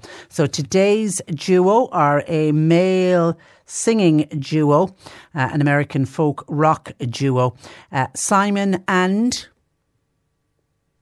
You name the second part of that famous duo, Simon and, and we need you to text and WhatsApp oh eight six two, one oh three, one oh three. We'll leave the text open for about ten minutes. We'll select our winner. And as I say, one of our listeners will be heading off to the Maldron in the city centre, Cork city centre. It makes it a perfect place for a break in the Rebel County, and you'll get an overnight stay for two people. And following a rested night's sleep, you'll get a wonderful breakfast before you head home, or maybe head off exploring around our beautiful uh, Rebel uh, County. So get texting or WhatsApping on that. Second half of that duo, please. Simon and... And you must put your name and address, uh, please, uh, on, on it. oh eight six two, one oh three, one oh three. And it is by text and WhatsApp only, uh, please. And we'll put all the correct answers into a hat and we will randomly select today's winner. And while we're waiting for our winner to today's uh, competition, let me go to some of your texts coming in. We were talking about Gogglebox in the last hour. That prompted a listener to say, I would rather watch paint dry than watch Gogglebox. It's dire and sad that people actually watch it. No, I am not boring. I, I just choose to watch intellectual programmes, and I wouldn't dare accuse you of being boring just because you don't like uh, Gogglebox. But isn't that what makes up the world? How boring would the world be if we all liked and disliked the same thing? I personally think it is a fantastic uh, show, and it makes me smile from start to finish every week when I watch it, be it the Irish Gogglebox Ireland's that we were chatting about today or the one that's over in the U K. And the U K have a couple of different versions. They have a celebrity one as well, and I just think it is a great bit of fun. But there's nothing wrong with you not not not liking it, and there's nothing wrong, wrong with you choosing to watch intellectual programmes. Continue to enjoy them. oh eight one eight, one oh three, one oh three. And staying on intellectual programmes and T V uh, programmes, uh, how are you doing, Patricia? I think the credibility of R T E management is now gone completely. If the story of more barter accounts are revealed and the story of spending on cars, yeah, there's a story in the paper uh, today on the amount of money R T E spend on cars and on getting their cars serviced. It's, it's close to a million, I think. It's been revealed in the paper today. If that's found to be correct, uh, says Michael, they're losing all credibility. I really feel R T E will lose so much on licence fees and commercial activities that will no longer be able to function effectively. I hope the new D G has a sharp axe. As Michael says, he is going to uh, need it. And we need public service broadcasting. Let's not throw the baby out with the bathwater. Uh, something has to be done to sort out the mess. But what I will tell you, and it has been uh, breaking throughout the morning, we know that these barter accounts uh, has been revealed. We now know that there's three barter accounts. We'll hear more about them all uh, when the Oireachtas Committee member members meet this afternoon and when they quiz the R T E executive. But I just spotted there during the news at uh, twelve, Sean Defoe... Um, one of our political correspondents who we often have on the on the programme, he's obviously going through the barter account line by line because I'm assuming it's been revealed uh, to the media in advance of the Oireachtas meeting this afternoon. Now, some of it is jaw-dropping. For example, contained in the barter, barter, barter account, someone in R T E spent five thousand euro on flip-flops. It was for some kind of a summer party or something, and maybe the ladies didn't want to be wearing their high heels, so five thousand euro on flip-flops. All I can say to that is they should have gone to pennies. They spent two thousand euro on balloons. They're four point two four point two thousand was spent for memberships uh, for membership of Soho House. It's a private members club in London. Now, see me, the reason for it is they held meetings in the U K. So why they needed to go to a private members club, I don't know. Why they couldn't just meet in the in a hotel and, and have a cup of coffee and a chat, I don't know. Or I assume if you hired an office, a shared space, it would be cheaper than uh, over four thousand for Soho private members club, which I imagine doesn't come cheap. Uh, just under one thousand euro was spent on client parking. The clients were invited in for a talk. They had to pay for their parking. nine thousand euro was spent on the Aviva Stadium boxes, and that was to take clients to the likes of Harry Styles, Westlife and the Eagles, but they didn't mention how much the clients' lunches cost because they also took them out to lunch.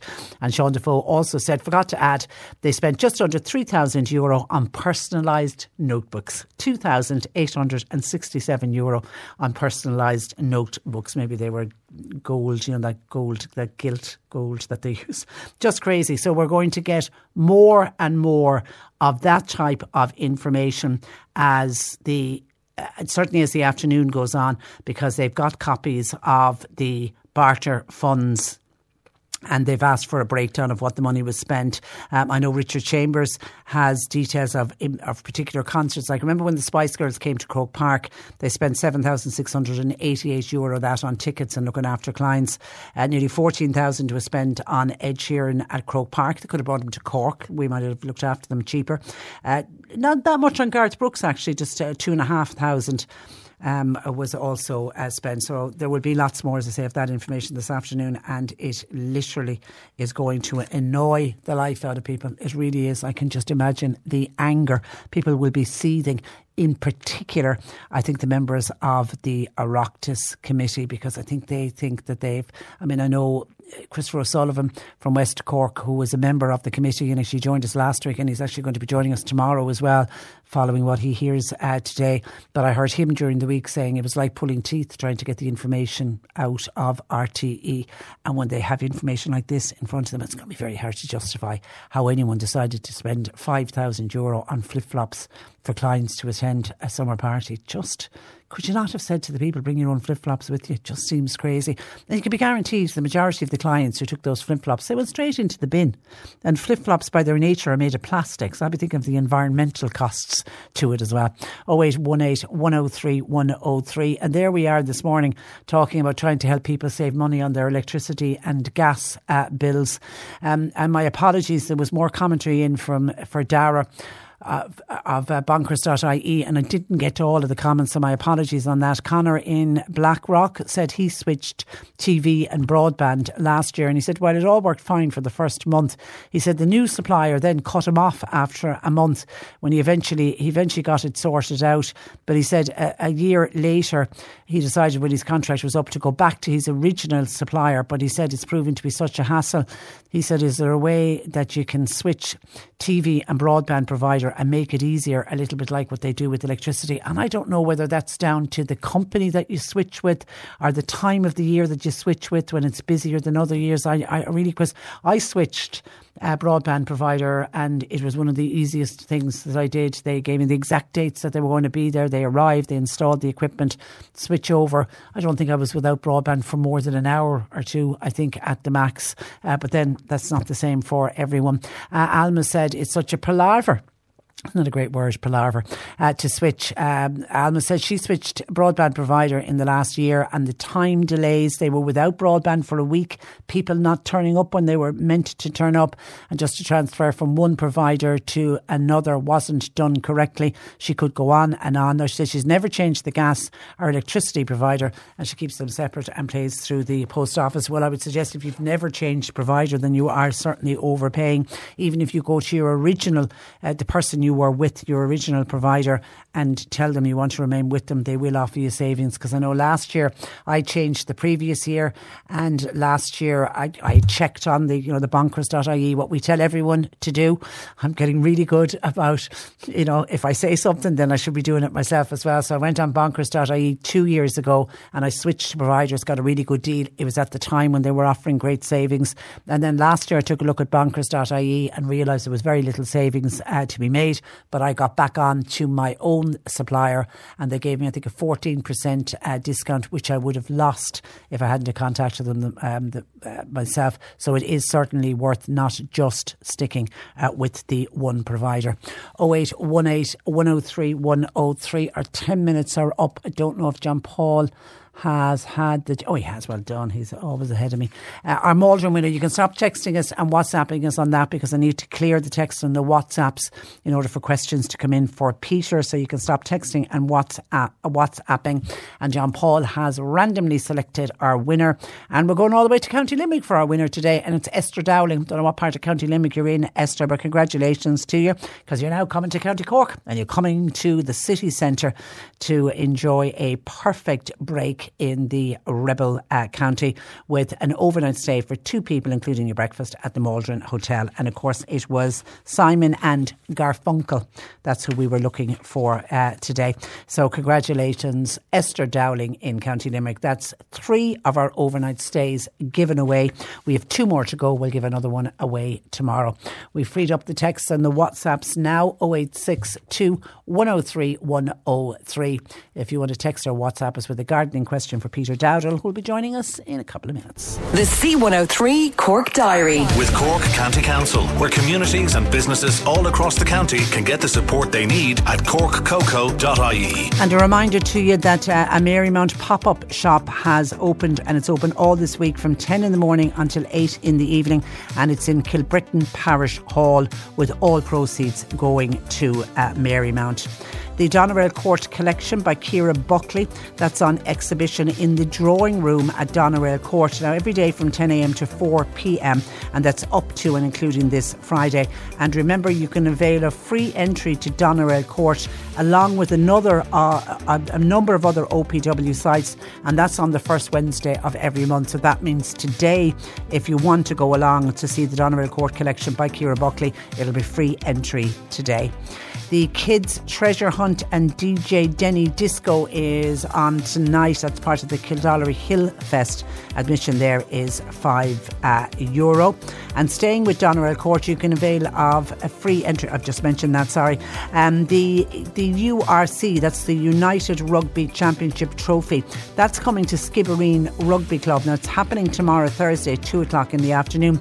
It's a great opportunity for all rugby enthusiasts and their supporters, because you can meet Gavin and Liam Combs and celebrate their accomplishments. Everybody welcome to attend, and that's at Skibbereen Rugby Club tomorrow afternoon at two. Cork Today on C one oh three with Corrigan Insurance's Macroom, now part of McCarthy Insurance Group, for motor, home, business, farm, life and health insurance. C M I G dot I E. And I can already see a load of calls and comments coming in, people fuming when I was reading out the the information we have so far uh, when it comes to what R T E spent out of these barter funds, one point six million, uh, but they are they are forensically going through it to find out what, what made up the one point six million, because we did hear last week of the bigger events like the one hundred eleven thousand euro to fly uh, two staff members and four clients to the Rugby World Cup in uh, Tokyo, and there was, you know, huge sums of uh, but they were the kind of the big ones, but these are the smaller ones now that have been broken down. And I think the five thousand euro on the flip-flops is the one. I can't wait to hear what the politicians are going to stay about, say about that. Ed said five thousand euro on flip-flops, and Dee Forbes uh, was looking for, mo- for more money in the licence fee. You really couldn't make this uh, stuff uh, up. And someone else says, Patricia, I'm absolutely fuming listening to to you announcing some of the items that were contained in the barter fund, particularly the one on under a thousand euro, uh, paying for staff and clients to go for a talk. Uh, and they paid a thousand euro on parking, and yet every ordinary person has to pay for parking in a hospital. I am fuming, absolutely fuming over that particular one. And John says, Patricia, it is time to throw the baby out with the bathwater when it comes to R T E. five thousand euro on flip-flops.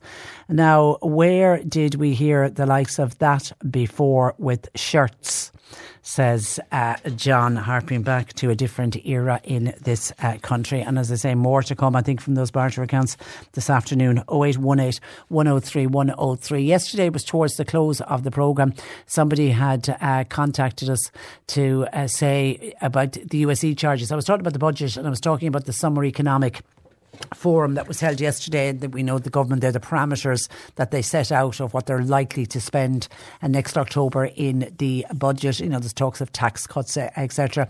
And one of our listeners uh, suggested that if nothing else, what the government should do is to abolish the U S E charge. It should simply be removed. It was brought in in this country as a temporary measure during hard times, and yet it's been left in place. So the listener who contacted us, I think it was Bill in Clonakilty, saying you should run a poll online and ask people, because Bill reckoned a lot of people would agree with him. So we just put it up as an Instagram uh, poll, and the results are just in. I'm not surprised by this. ninety-six percent of people who took part in our Instagram poll said that they wanted the U S C charge to remain. No, they didn't. Uh, they didn't. ninety-six percent said they want it gone. Only four percent, I'd love to know who those four percent of people said the U S C should stay in place. And of course, a lot of the different government ministers and backbenchers, they are all going to be fighting uh, with the finance ministers about different things that they want included in the budget. And one that I think families will certainly agree with, this is coming from a Fianna Fáil uh, backbencher by the name of uh, Paul McAuliffe. He has called for child benefit to be extended to, to, to young people up to the age of nineteen if the young person is still in full-time education. Now, we know the Fianna Fáil Parliamentary Party, they're meeting today, and at that meeting they discuss what the Fianna Fáil Party's priorities are for the uh, budget. And of course, we know a number of Fianna Fáil politicians had railed against the proposals from Fine Gael to cut tax by one thousand euro. So this Dublin North West backbencher Paul McAuliffe, he said an extension in the child benefit would help householders who are really struggling with the cost of living crisis. He said an increase in the age, because I'm open to correction, but I think it's at eighteen, isn't it? Regardless of where they are in school. There was a time when they would always pay the child benefit. You know, if you hit eighteen, say in January, but the, your young, the young person wasn't wasn't finishing school until June during the Leaving Cert. I'm open to correction, but I'm sure they used to pay it up to uh, June. But now, as soon as they hit eighteen, they lose it. So what, what Paul McAuliffe is uh, saying, an increase in the age would ensure that uh, it would help out householders. And he said for many working families, it's the only social welfare payment that they get from the state, and they rely on it to buy the es- essentials. Now, we did have in the one-off payments last year, Uh, parents did receive a double payment for child benefit. But he said, given that most teenagers now don't finish Leaving Cert until at least eighteen years of age, and many of them actually celebrate their nineteenth birthday while they're still in school, especially with transition year, they're all doing an extra year now in second year. He said it's important that these families continue to receive the payment, particularly where the teenager is still studying. He said the household benefits package, that also hasn't been increased in ten years, despite the continued rising cost of energy, and he believes the government needs to do more to shoulder the cost of the these uh, hikes. Now, we do know that the Finance Minister, Michael McGrath, um, he was asked to comment on this, and he said he was unaware of what Paul McAuliffe had uh, said. Um, he had issued, seemingly Paul McAuliffe had issued a statement, but uh, he said he hadn't seen the press uh, release. But he said with all of the expenditure items, he said it will be down to a matter of negotiations within the uh, budget. And obviously he's doing his job along with Pascal Donohoe, and of course they have to listen to all of the parties involved. And he said there will be a lot of demands in all directions and lots of people asking. He said we'll deliver a budget jointly, himself and Pascal, and they'll continue the negotiations, he says, in the spirit of cooperation. And he said we'll do it professionally. Michael McGrath said he and Pascal Donohoe sat in on the last three government leaders' meetings on Monday nights, and that obviously was to discuss the budget uh, process. And the Finance Minister's comments came after he revealed the parameters for the budget for twenty twenty-four that will be announced in October. And the parameters will be about six point four billion, and that's along with an additional package of one-off cost of living measures. And we predicted that yesterday. It looked like that's the way, and that is the way that they're going to go. The formula will be similar to what they did uh, last year, so hopefully that will include the energy grants that I spoke to, the money off our electricity bills that I spoke with Dara Cassidy about earlier. The Finance Minister Minister said the tax package to be announced the tenth of October, by the way, if you want to mark that in the diary for Budget Day. He said that's going to cost the Exchequer one point one five billion. Minister McGrath added that he believes his budget plan will uh, include putting aside two point two five billion of the windfall corporation taxes, and that will be done for infrastructure projects. And he said that will meet the prudence uh, test. And hopefully with the infrastructure projects, maybe we'll get the event centre that we were talking about earlier as well. oh eight one eight, one oh three, one oh three. And I don't want to let the programme, uh, finish the programme without mentioning the, the girls and the World Cup, because there's gorgeous pictures in all of the papers today of the Ireland soccer squad with their manager Vera Powell. Uh, also included in one big group photograph I saw is the Minister of State uh, Thomas Byrne, the Taoiseach Micheál Martin is there, the Sports Minister Catherine Martin. That was a nice day for her yesterday because she's having a tough time of it at the moment on account of media being under her remit as well, and obviously the Taoiseach Leo Varadkar. They were all, it was a World Cup send-off that was done at Farmley House in Dublin yesterday, and at that send-off the Taoiseach Leo Varadkar paid tribute to the Irish soccer team ahead of their departure for the World Cup. And of course the World Cup in the ladies soccer is going to be held in Australia and in New Zealand.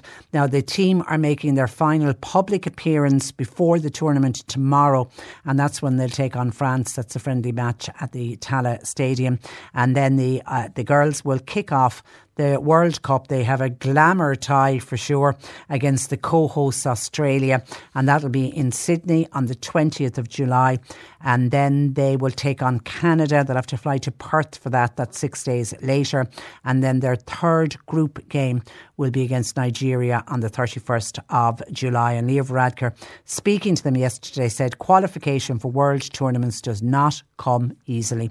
It's through hard work, commitment and dedication of the players, the coaches and everybody involved with this team that Ireland are, are Ireland has a place at the World Cup. Uh, and of course it's the first time that our ladies have qualified for the World uh, Cup. And he went on to, on behalf of the government and indeed everybody in Ireland, he went on to congratulate the team on on reaching the World Cup finals and to wish them all the best. And it will be a little bit of excitement as we go through the month of July, uh, watching all of those uh, matches and the times, because it's in, in Australia. Um, I think a lot of them are, are evening times, but it's kind of daytime and morning time for us to watch them on uh, T V. But certainly there's always a bit of a buzz whenever Ireland gets into any World Cup finals. Uh, so we wish the very, very best of luck to the Irish ladies uh, soccer squad. oh eight one eight, one oh three, one oh three.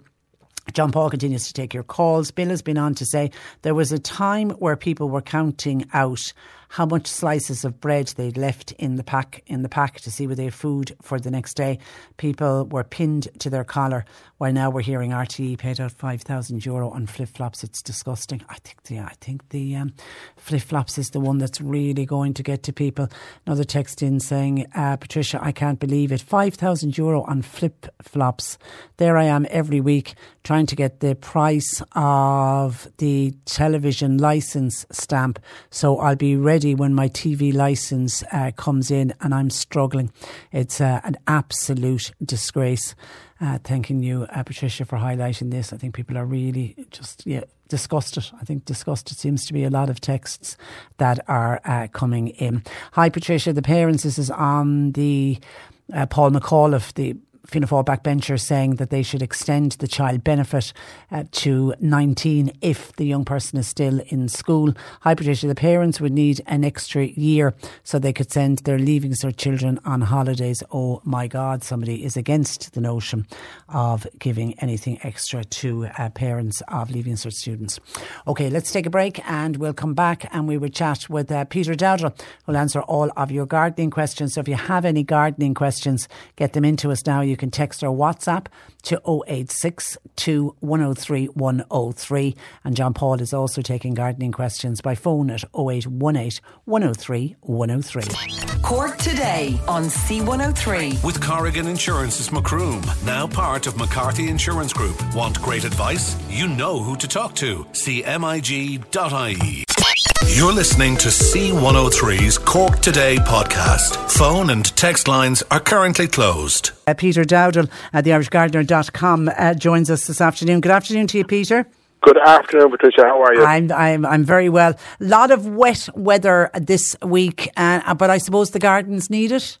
The gardens do need it. Now, I was up in uh, in your part of the world yesterday, actually. I was up just beyond Mallow, and I was out in a garden and it started to rain, and I said, oh, here it comes now, what everybody had been forecasting. But uh, I was expecting twenty-four hours of rain nearly, but no, we did, we got some heavy rain, but but uh, nothing nothing for too long. But the gardens do need a bit of rain. Yeah, I, I feel uh, I feel um, careful even saying it in case people say, shut up, shut yeah, up. But, uh, yeah. but the gardens do need a bit, yeah. Yeah, because somebody has has, has brought up a question about that.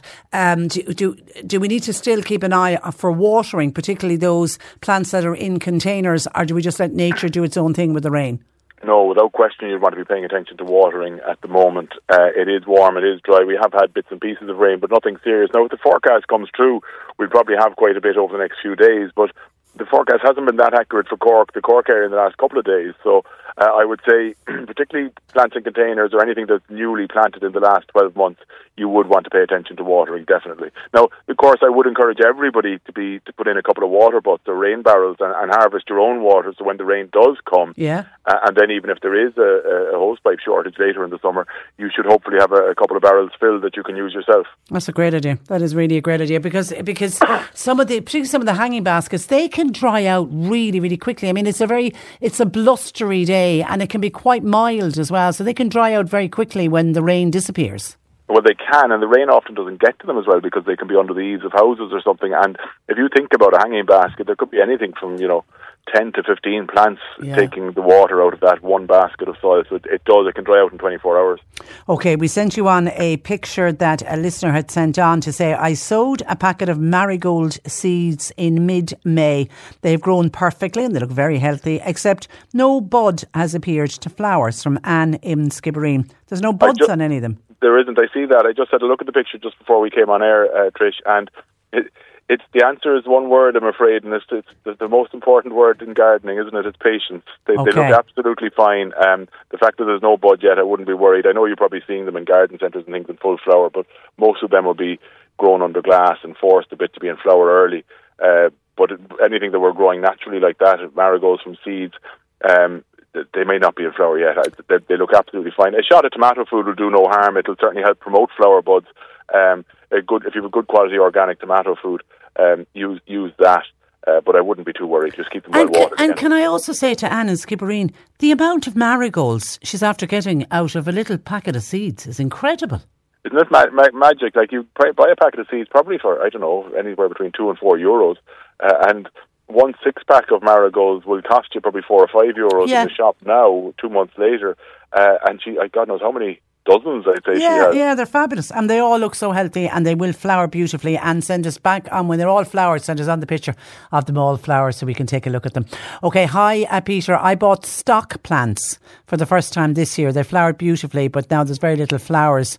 I'm just wondering, has it finished flowering now? That's Margaret in Douglas. Yeah, the, the most of the stock that you'll get in garden centres are the annual form. There are some perennial stocks, but um, not nearly as good uh, in flower or as scent as the annual form. Um, Matthiola, Matthiola incana is the, the, the correct, that's the species of of stock that is the annual one that is, gives us the scent, and they are magnificent, one of my favourite of all. But when that first flush of flower goes, you can remove it to a little uh, a little node on the stem, and it'll sight you, and you will get a second flush of flowers, but nothing like the first one, I'm afraid. Uh, so it's not that they're gone, but the, certainly the best of them has passed for this year, definitely. And they won't come back next year. You'll have to either get yourself, like we were just talking about, a packet of seed for next yeah. year, uh, or buy more plants yourself for next year. Okay, Mary, uh, not a week goes by that we don't get the Griselinia hedge uh, issue. Mary's on to say, hi. One, I must pull out some of my Griselinia hedge in the autumn due to root rot. Rather than having to replace all the soil, because it is a huge job, is there anything I can put on or in the soil instead to kill off the fungus that caused the root rot and also possibly stop it spreading to the rest of the hedge? Now, there is a second part to the question, but let's answer that part first. Okay, well, the first part of that question is that she's going to remove it in the autumn. You don't have to wait till the autumn to remove it. It's only important to wait till the autumn, winter if you're taking something out and you want to save it, like to move something, then it's important that it's autumn-winter. But if you're taking something out, as in this case, to, to stop the spread of disease, I would do it sooner rather than later, so you could do it now. Um, in terms of, and I totally understand what she's saying, that, you know, removing soil can be a huge job. Um, the best thing I can recommend to you is to use the copper sulfate, which is always my go-to weapon, if you like, in the armory when we're dealing with the fungal problem. So if you make a, a solution of copper sulfate and water, drench the soil with it. Um, I'm not going to, to, to say it'll certainly fix the problem, but it's it's the best thing you can do. And then look for look for plants which are more resilient.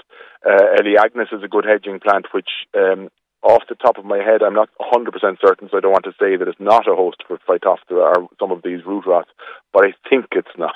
But we you'd want, we'd want to double-check that one online to make sure I'm right before before recommending yeah, it. Yeah, because that's the second half of Mary's question. What type of hedge would you suggest planting there that's resistant to uh, root rot? And she doesn't want anything that will go higher than four foot max. And she wants to know, have you ever heard of something called Ficus tuffy? And if so, what do you think of it?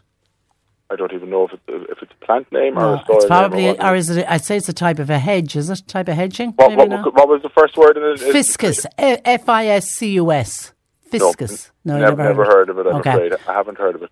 Um, All right, so go back to the one you suggested that you, you do The one think. I would suggest is a plant called Eleagnus, which is a mouthful of a name, but it's a lovely, lovely evergreen hedge. It's kind of evergrey, if you like, and the, the new growth is a lovely silvery colour.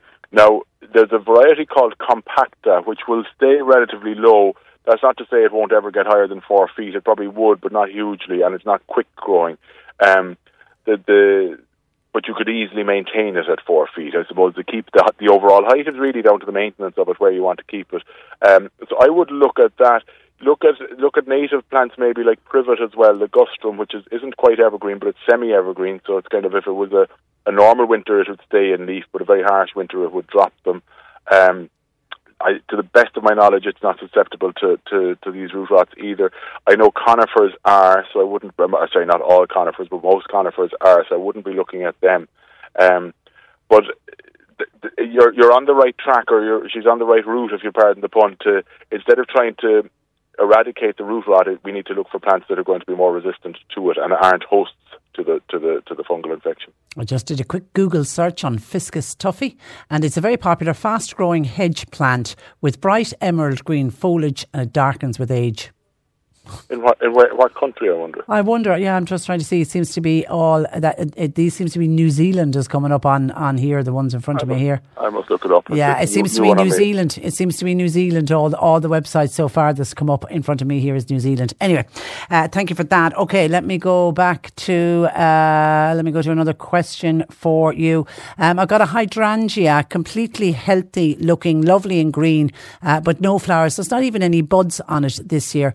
Could Peter give me some advice, please? I can, and I, I, it's, you could try drenching it with a, with a, again with a good quality organic tomato food to promote flower buds, because it's not actually too late for this year. But I would say the fact that there's not a sign of a bud yet, we're probably clutching at straws. And my first question would be, and I, I, I'd be pretty confident that I'm correct on this, if it was pruned last winter.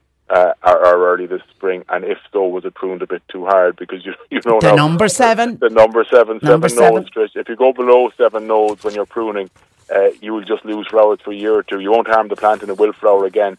But I suspect that's probably mm. what it, what it is. Yeah, particularly when the rest of it looks so healthy and, and it's got all the leaves. Yeah, and if it's established and if it's there, there, I'm assuming that it's flowered before and everything. So yeah, I would imagine that's what it is.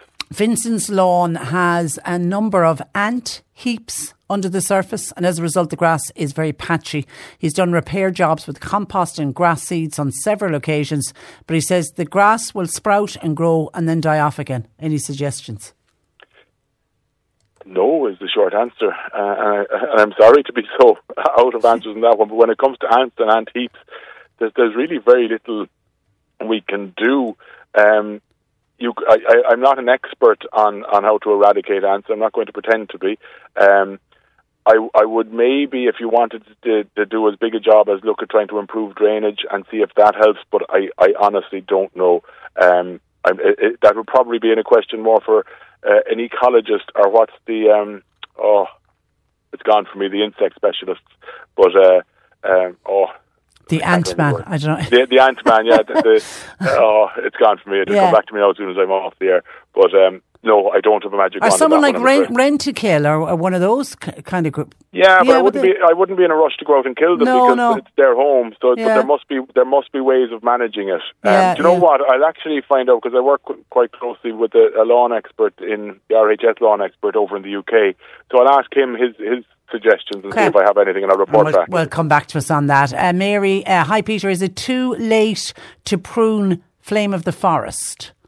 No, it's not really too late, but what you will do by pruning it now, the Flame of the Forest is grown for its beautiful red foliage. It's one of the main features of the plant is its new growth is this lovely red, hence the name Flame of the Forest, um, in, in kind of late spring. But it also flowers, it's got these beautiful white bell-shaped flowers, and by pruning it now, it's one of these plants that does set its flowers around now for next spring. So pruning it now, you're not too late, you're not going to harm the plant, and you'll have plenty of red growth next year and even after you prune it now. But you will most likely uh, sacrifice flowers next spring. So that's kind of up to yourself. If you if you don't want to sacrifice the flowers next spring, wait until next year, and just after they've flowered, which will probably be around April time, give it a cut back then. Okay, uh, hi uh, Peter, is the time gone now for picking rhubarb? Also, when can you separate it? The time isn't gone for picking it, I wouldn't say. No, pick away, uh, provided it looks healthy and everything's good, then pick away and you'd separate it during the winter months. Again, in November, December, January would be the time to do it. And is it too early to pick blackcurns? Somebody else wants to know. Only if they're, if, if they're ripe, pick away. I haven't seen any ripe yet. I was just looking at some lovely brambles in the back of my own garden yesterday, feeling good about myself for not taking them out. And um, I'm going to have a huge crop, but uh, but they're nowhere near ripe yet. And somebody wants to tell you it's an entomologist. Was that the word that entomologist, you... Entomologist, exactly what I was well trying done. to think of. Thank we you, have yes. such bright listeners. Great I'm stuff. I'm telling you. Yeah, yeah, yeah. Listen, yeah. have a terrific week and we'll talk to you again uh, next Wednesday. Look forward to it. Thanks, Thanks for that. That Bye-bye. is uh, Peter Dowdall, the irish gardener dot com. Always a mine of information. Okay, let me just quickly go back to some of your uh, texts uh, that are coming in. Um, and this is on... Um, This is particular in advance of the uh, a committee this afternoon, the media committee this afternoon, and R T E going before them. Uh, Maria says, Patricia, I'll probably be nailed to the cross with this comment, but I kind of have pity for the chief financial officer because he's new to the job and it was actually him who asked for the barter account to be reflected in the main accounts. Just a piece of information that peeps might not know, reaccounts and how figures are recorded. All items go under a specific nominated account number. So every barter account then would be recorded under that. I imagine the Chief Financial Officer was in a bit of a kerfuffle last week when he said there was only one barter account, when in fact there was probably only one nominal account and all the barter accounts are recorded in that way. God help him. But that doesn't take away from the fact that what has gone on has been so, so disgraceful. Kind regards, uh, says uh, Maria. Yeah, I mean, I, I wouldn't like to be any of them at the moment having their lunch now before they head in. It's goodness me. It's it's it's a tough, tough uh, uh, task. And hi, Patricia, could you please bring attention to the works that are going on at Ballymacquirk Cross outside of uh, Kanturk on the Mallow-Killarney Road. If you're travelling from Mallow past the old Isle of Skye Hotel, there is an immediate bend. And this sister said there's no road signs before that to tell you that there are roadworks up ahead. I've experienced this quite recently and it's a serious crash waiting to happen at a junction where they're working on, and we, God knows we know that that work needs doing. It was at one stage deemed to be the most dangerous junction in Ireland, Ballymacquirk uh, Cross. So people be aware of uh, that uh, when you're heading up there, particularly when you come around a bend, because there is a series of bends before the roadworks. Be careful because there will be roadworks up ahead. Okay, that's where I leave you for today. We will be back with you tomorrow, and we've got the uh, we've got another one of our Maldron Hotel giveaways to give away tomorrow on the programme. My thanks to John Paul McNamara for producing the programme. Nick Richards is with you for the afternoon. As I say, we'll be back with you tomorrow at, at ten o'clock. Until then, I'm Patricia Messenger. Have a very good afternoon. Hey, it's Danny Pellegrino from Everything Iconic. Ready to upgrade your style game without blowing your budget? Check out Quince. They've got all the good stuff, shirts and polos, activewear and fine leather goods, all at fifty to eighty percent less than other high-end brands. And the best part? They're all about safe, ethical and responsible manufacturing. Get that luxury vibe without the luxury price tag. Hit up quince.com slash upgrade for free shipping and three sixty-five day returns on your next order. That's quince.com slash upgrade.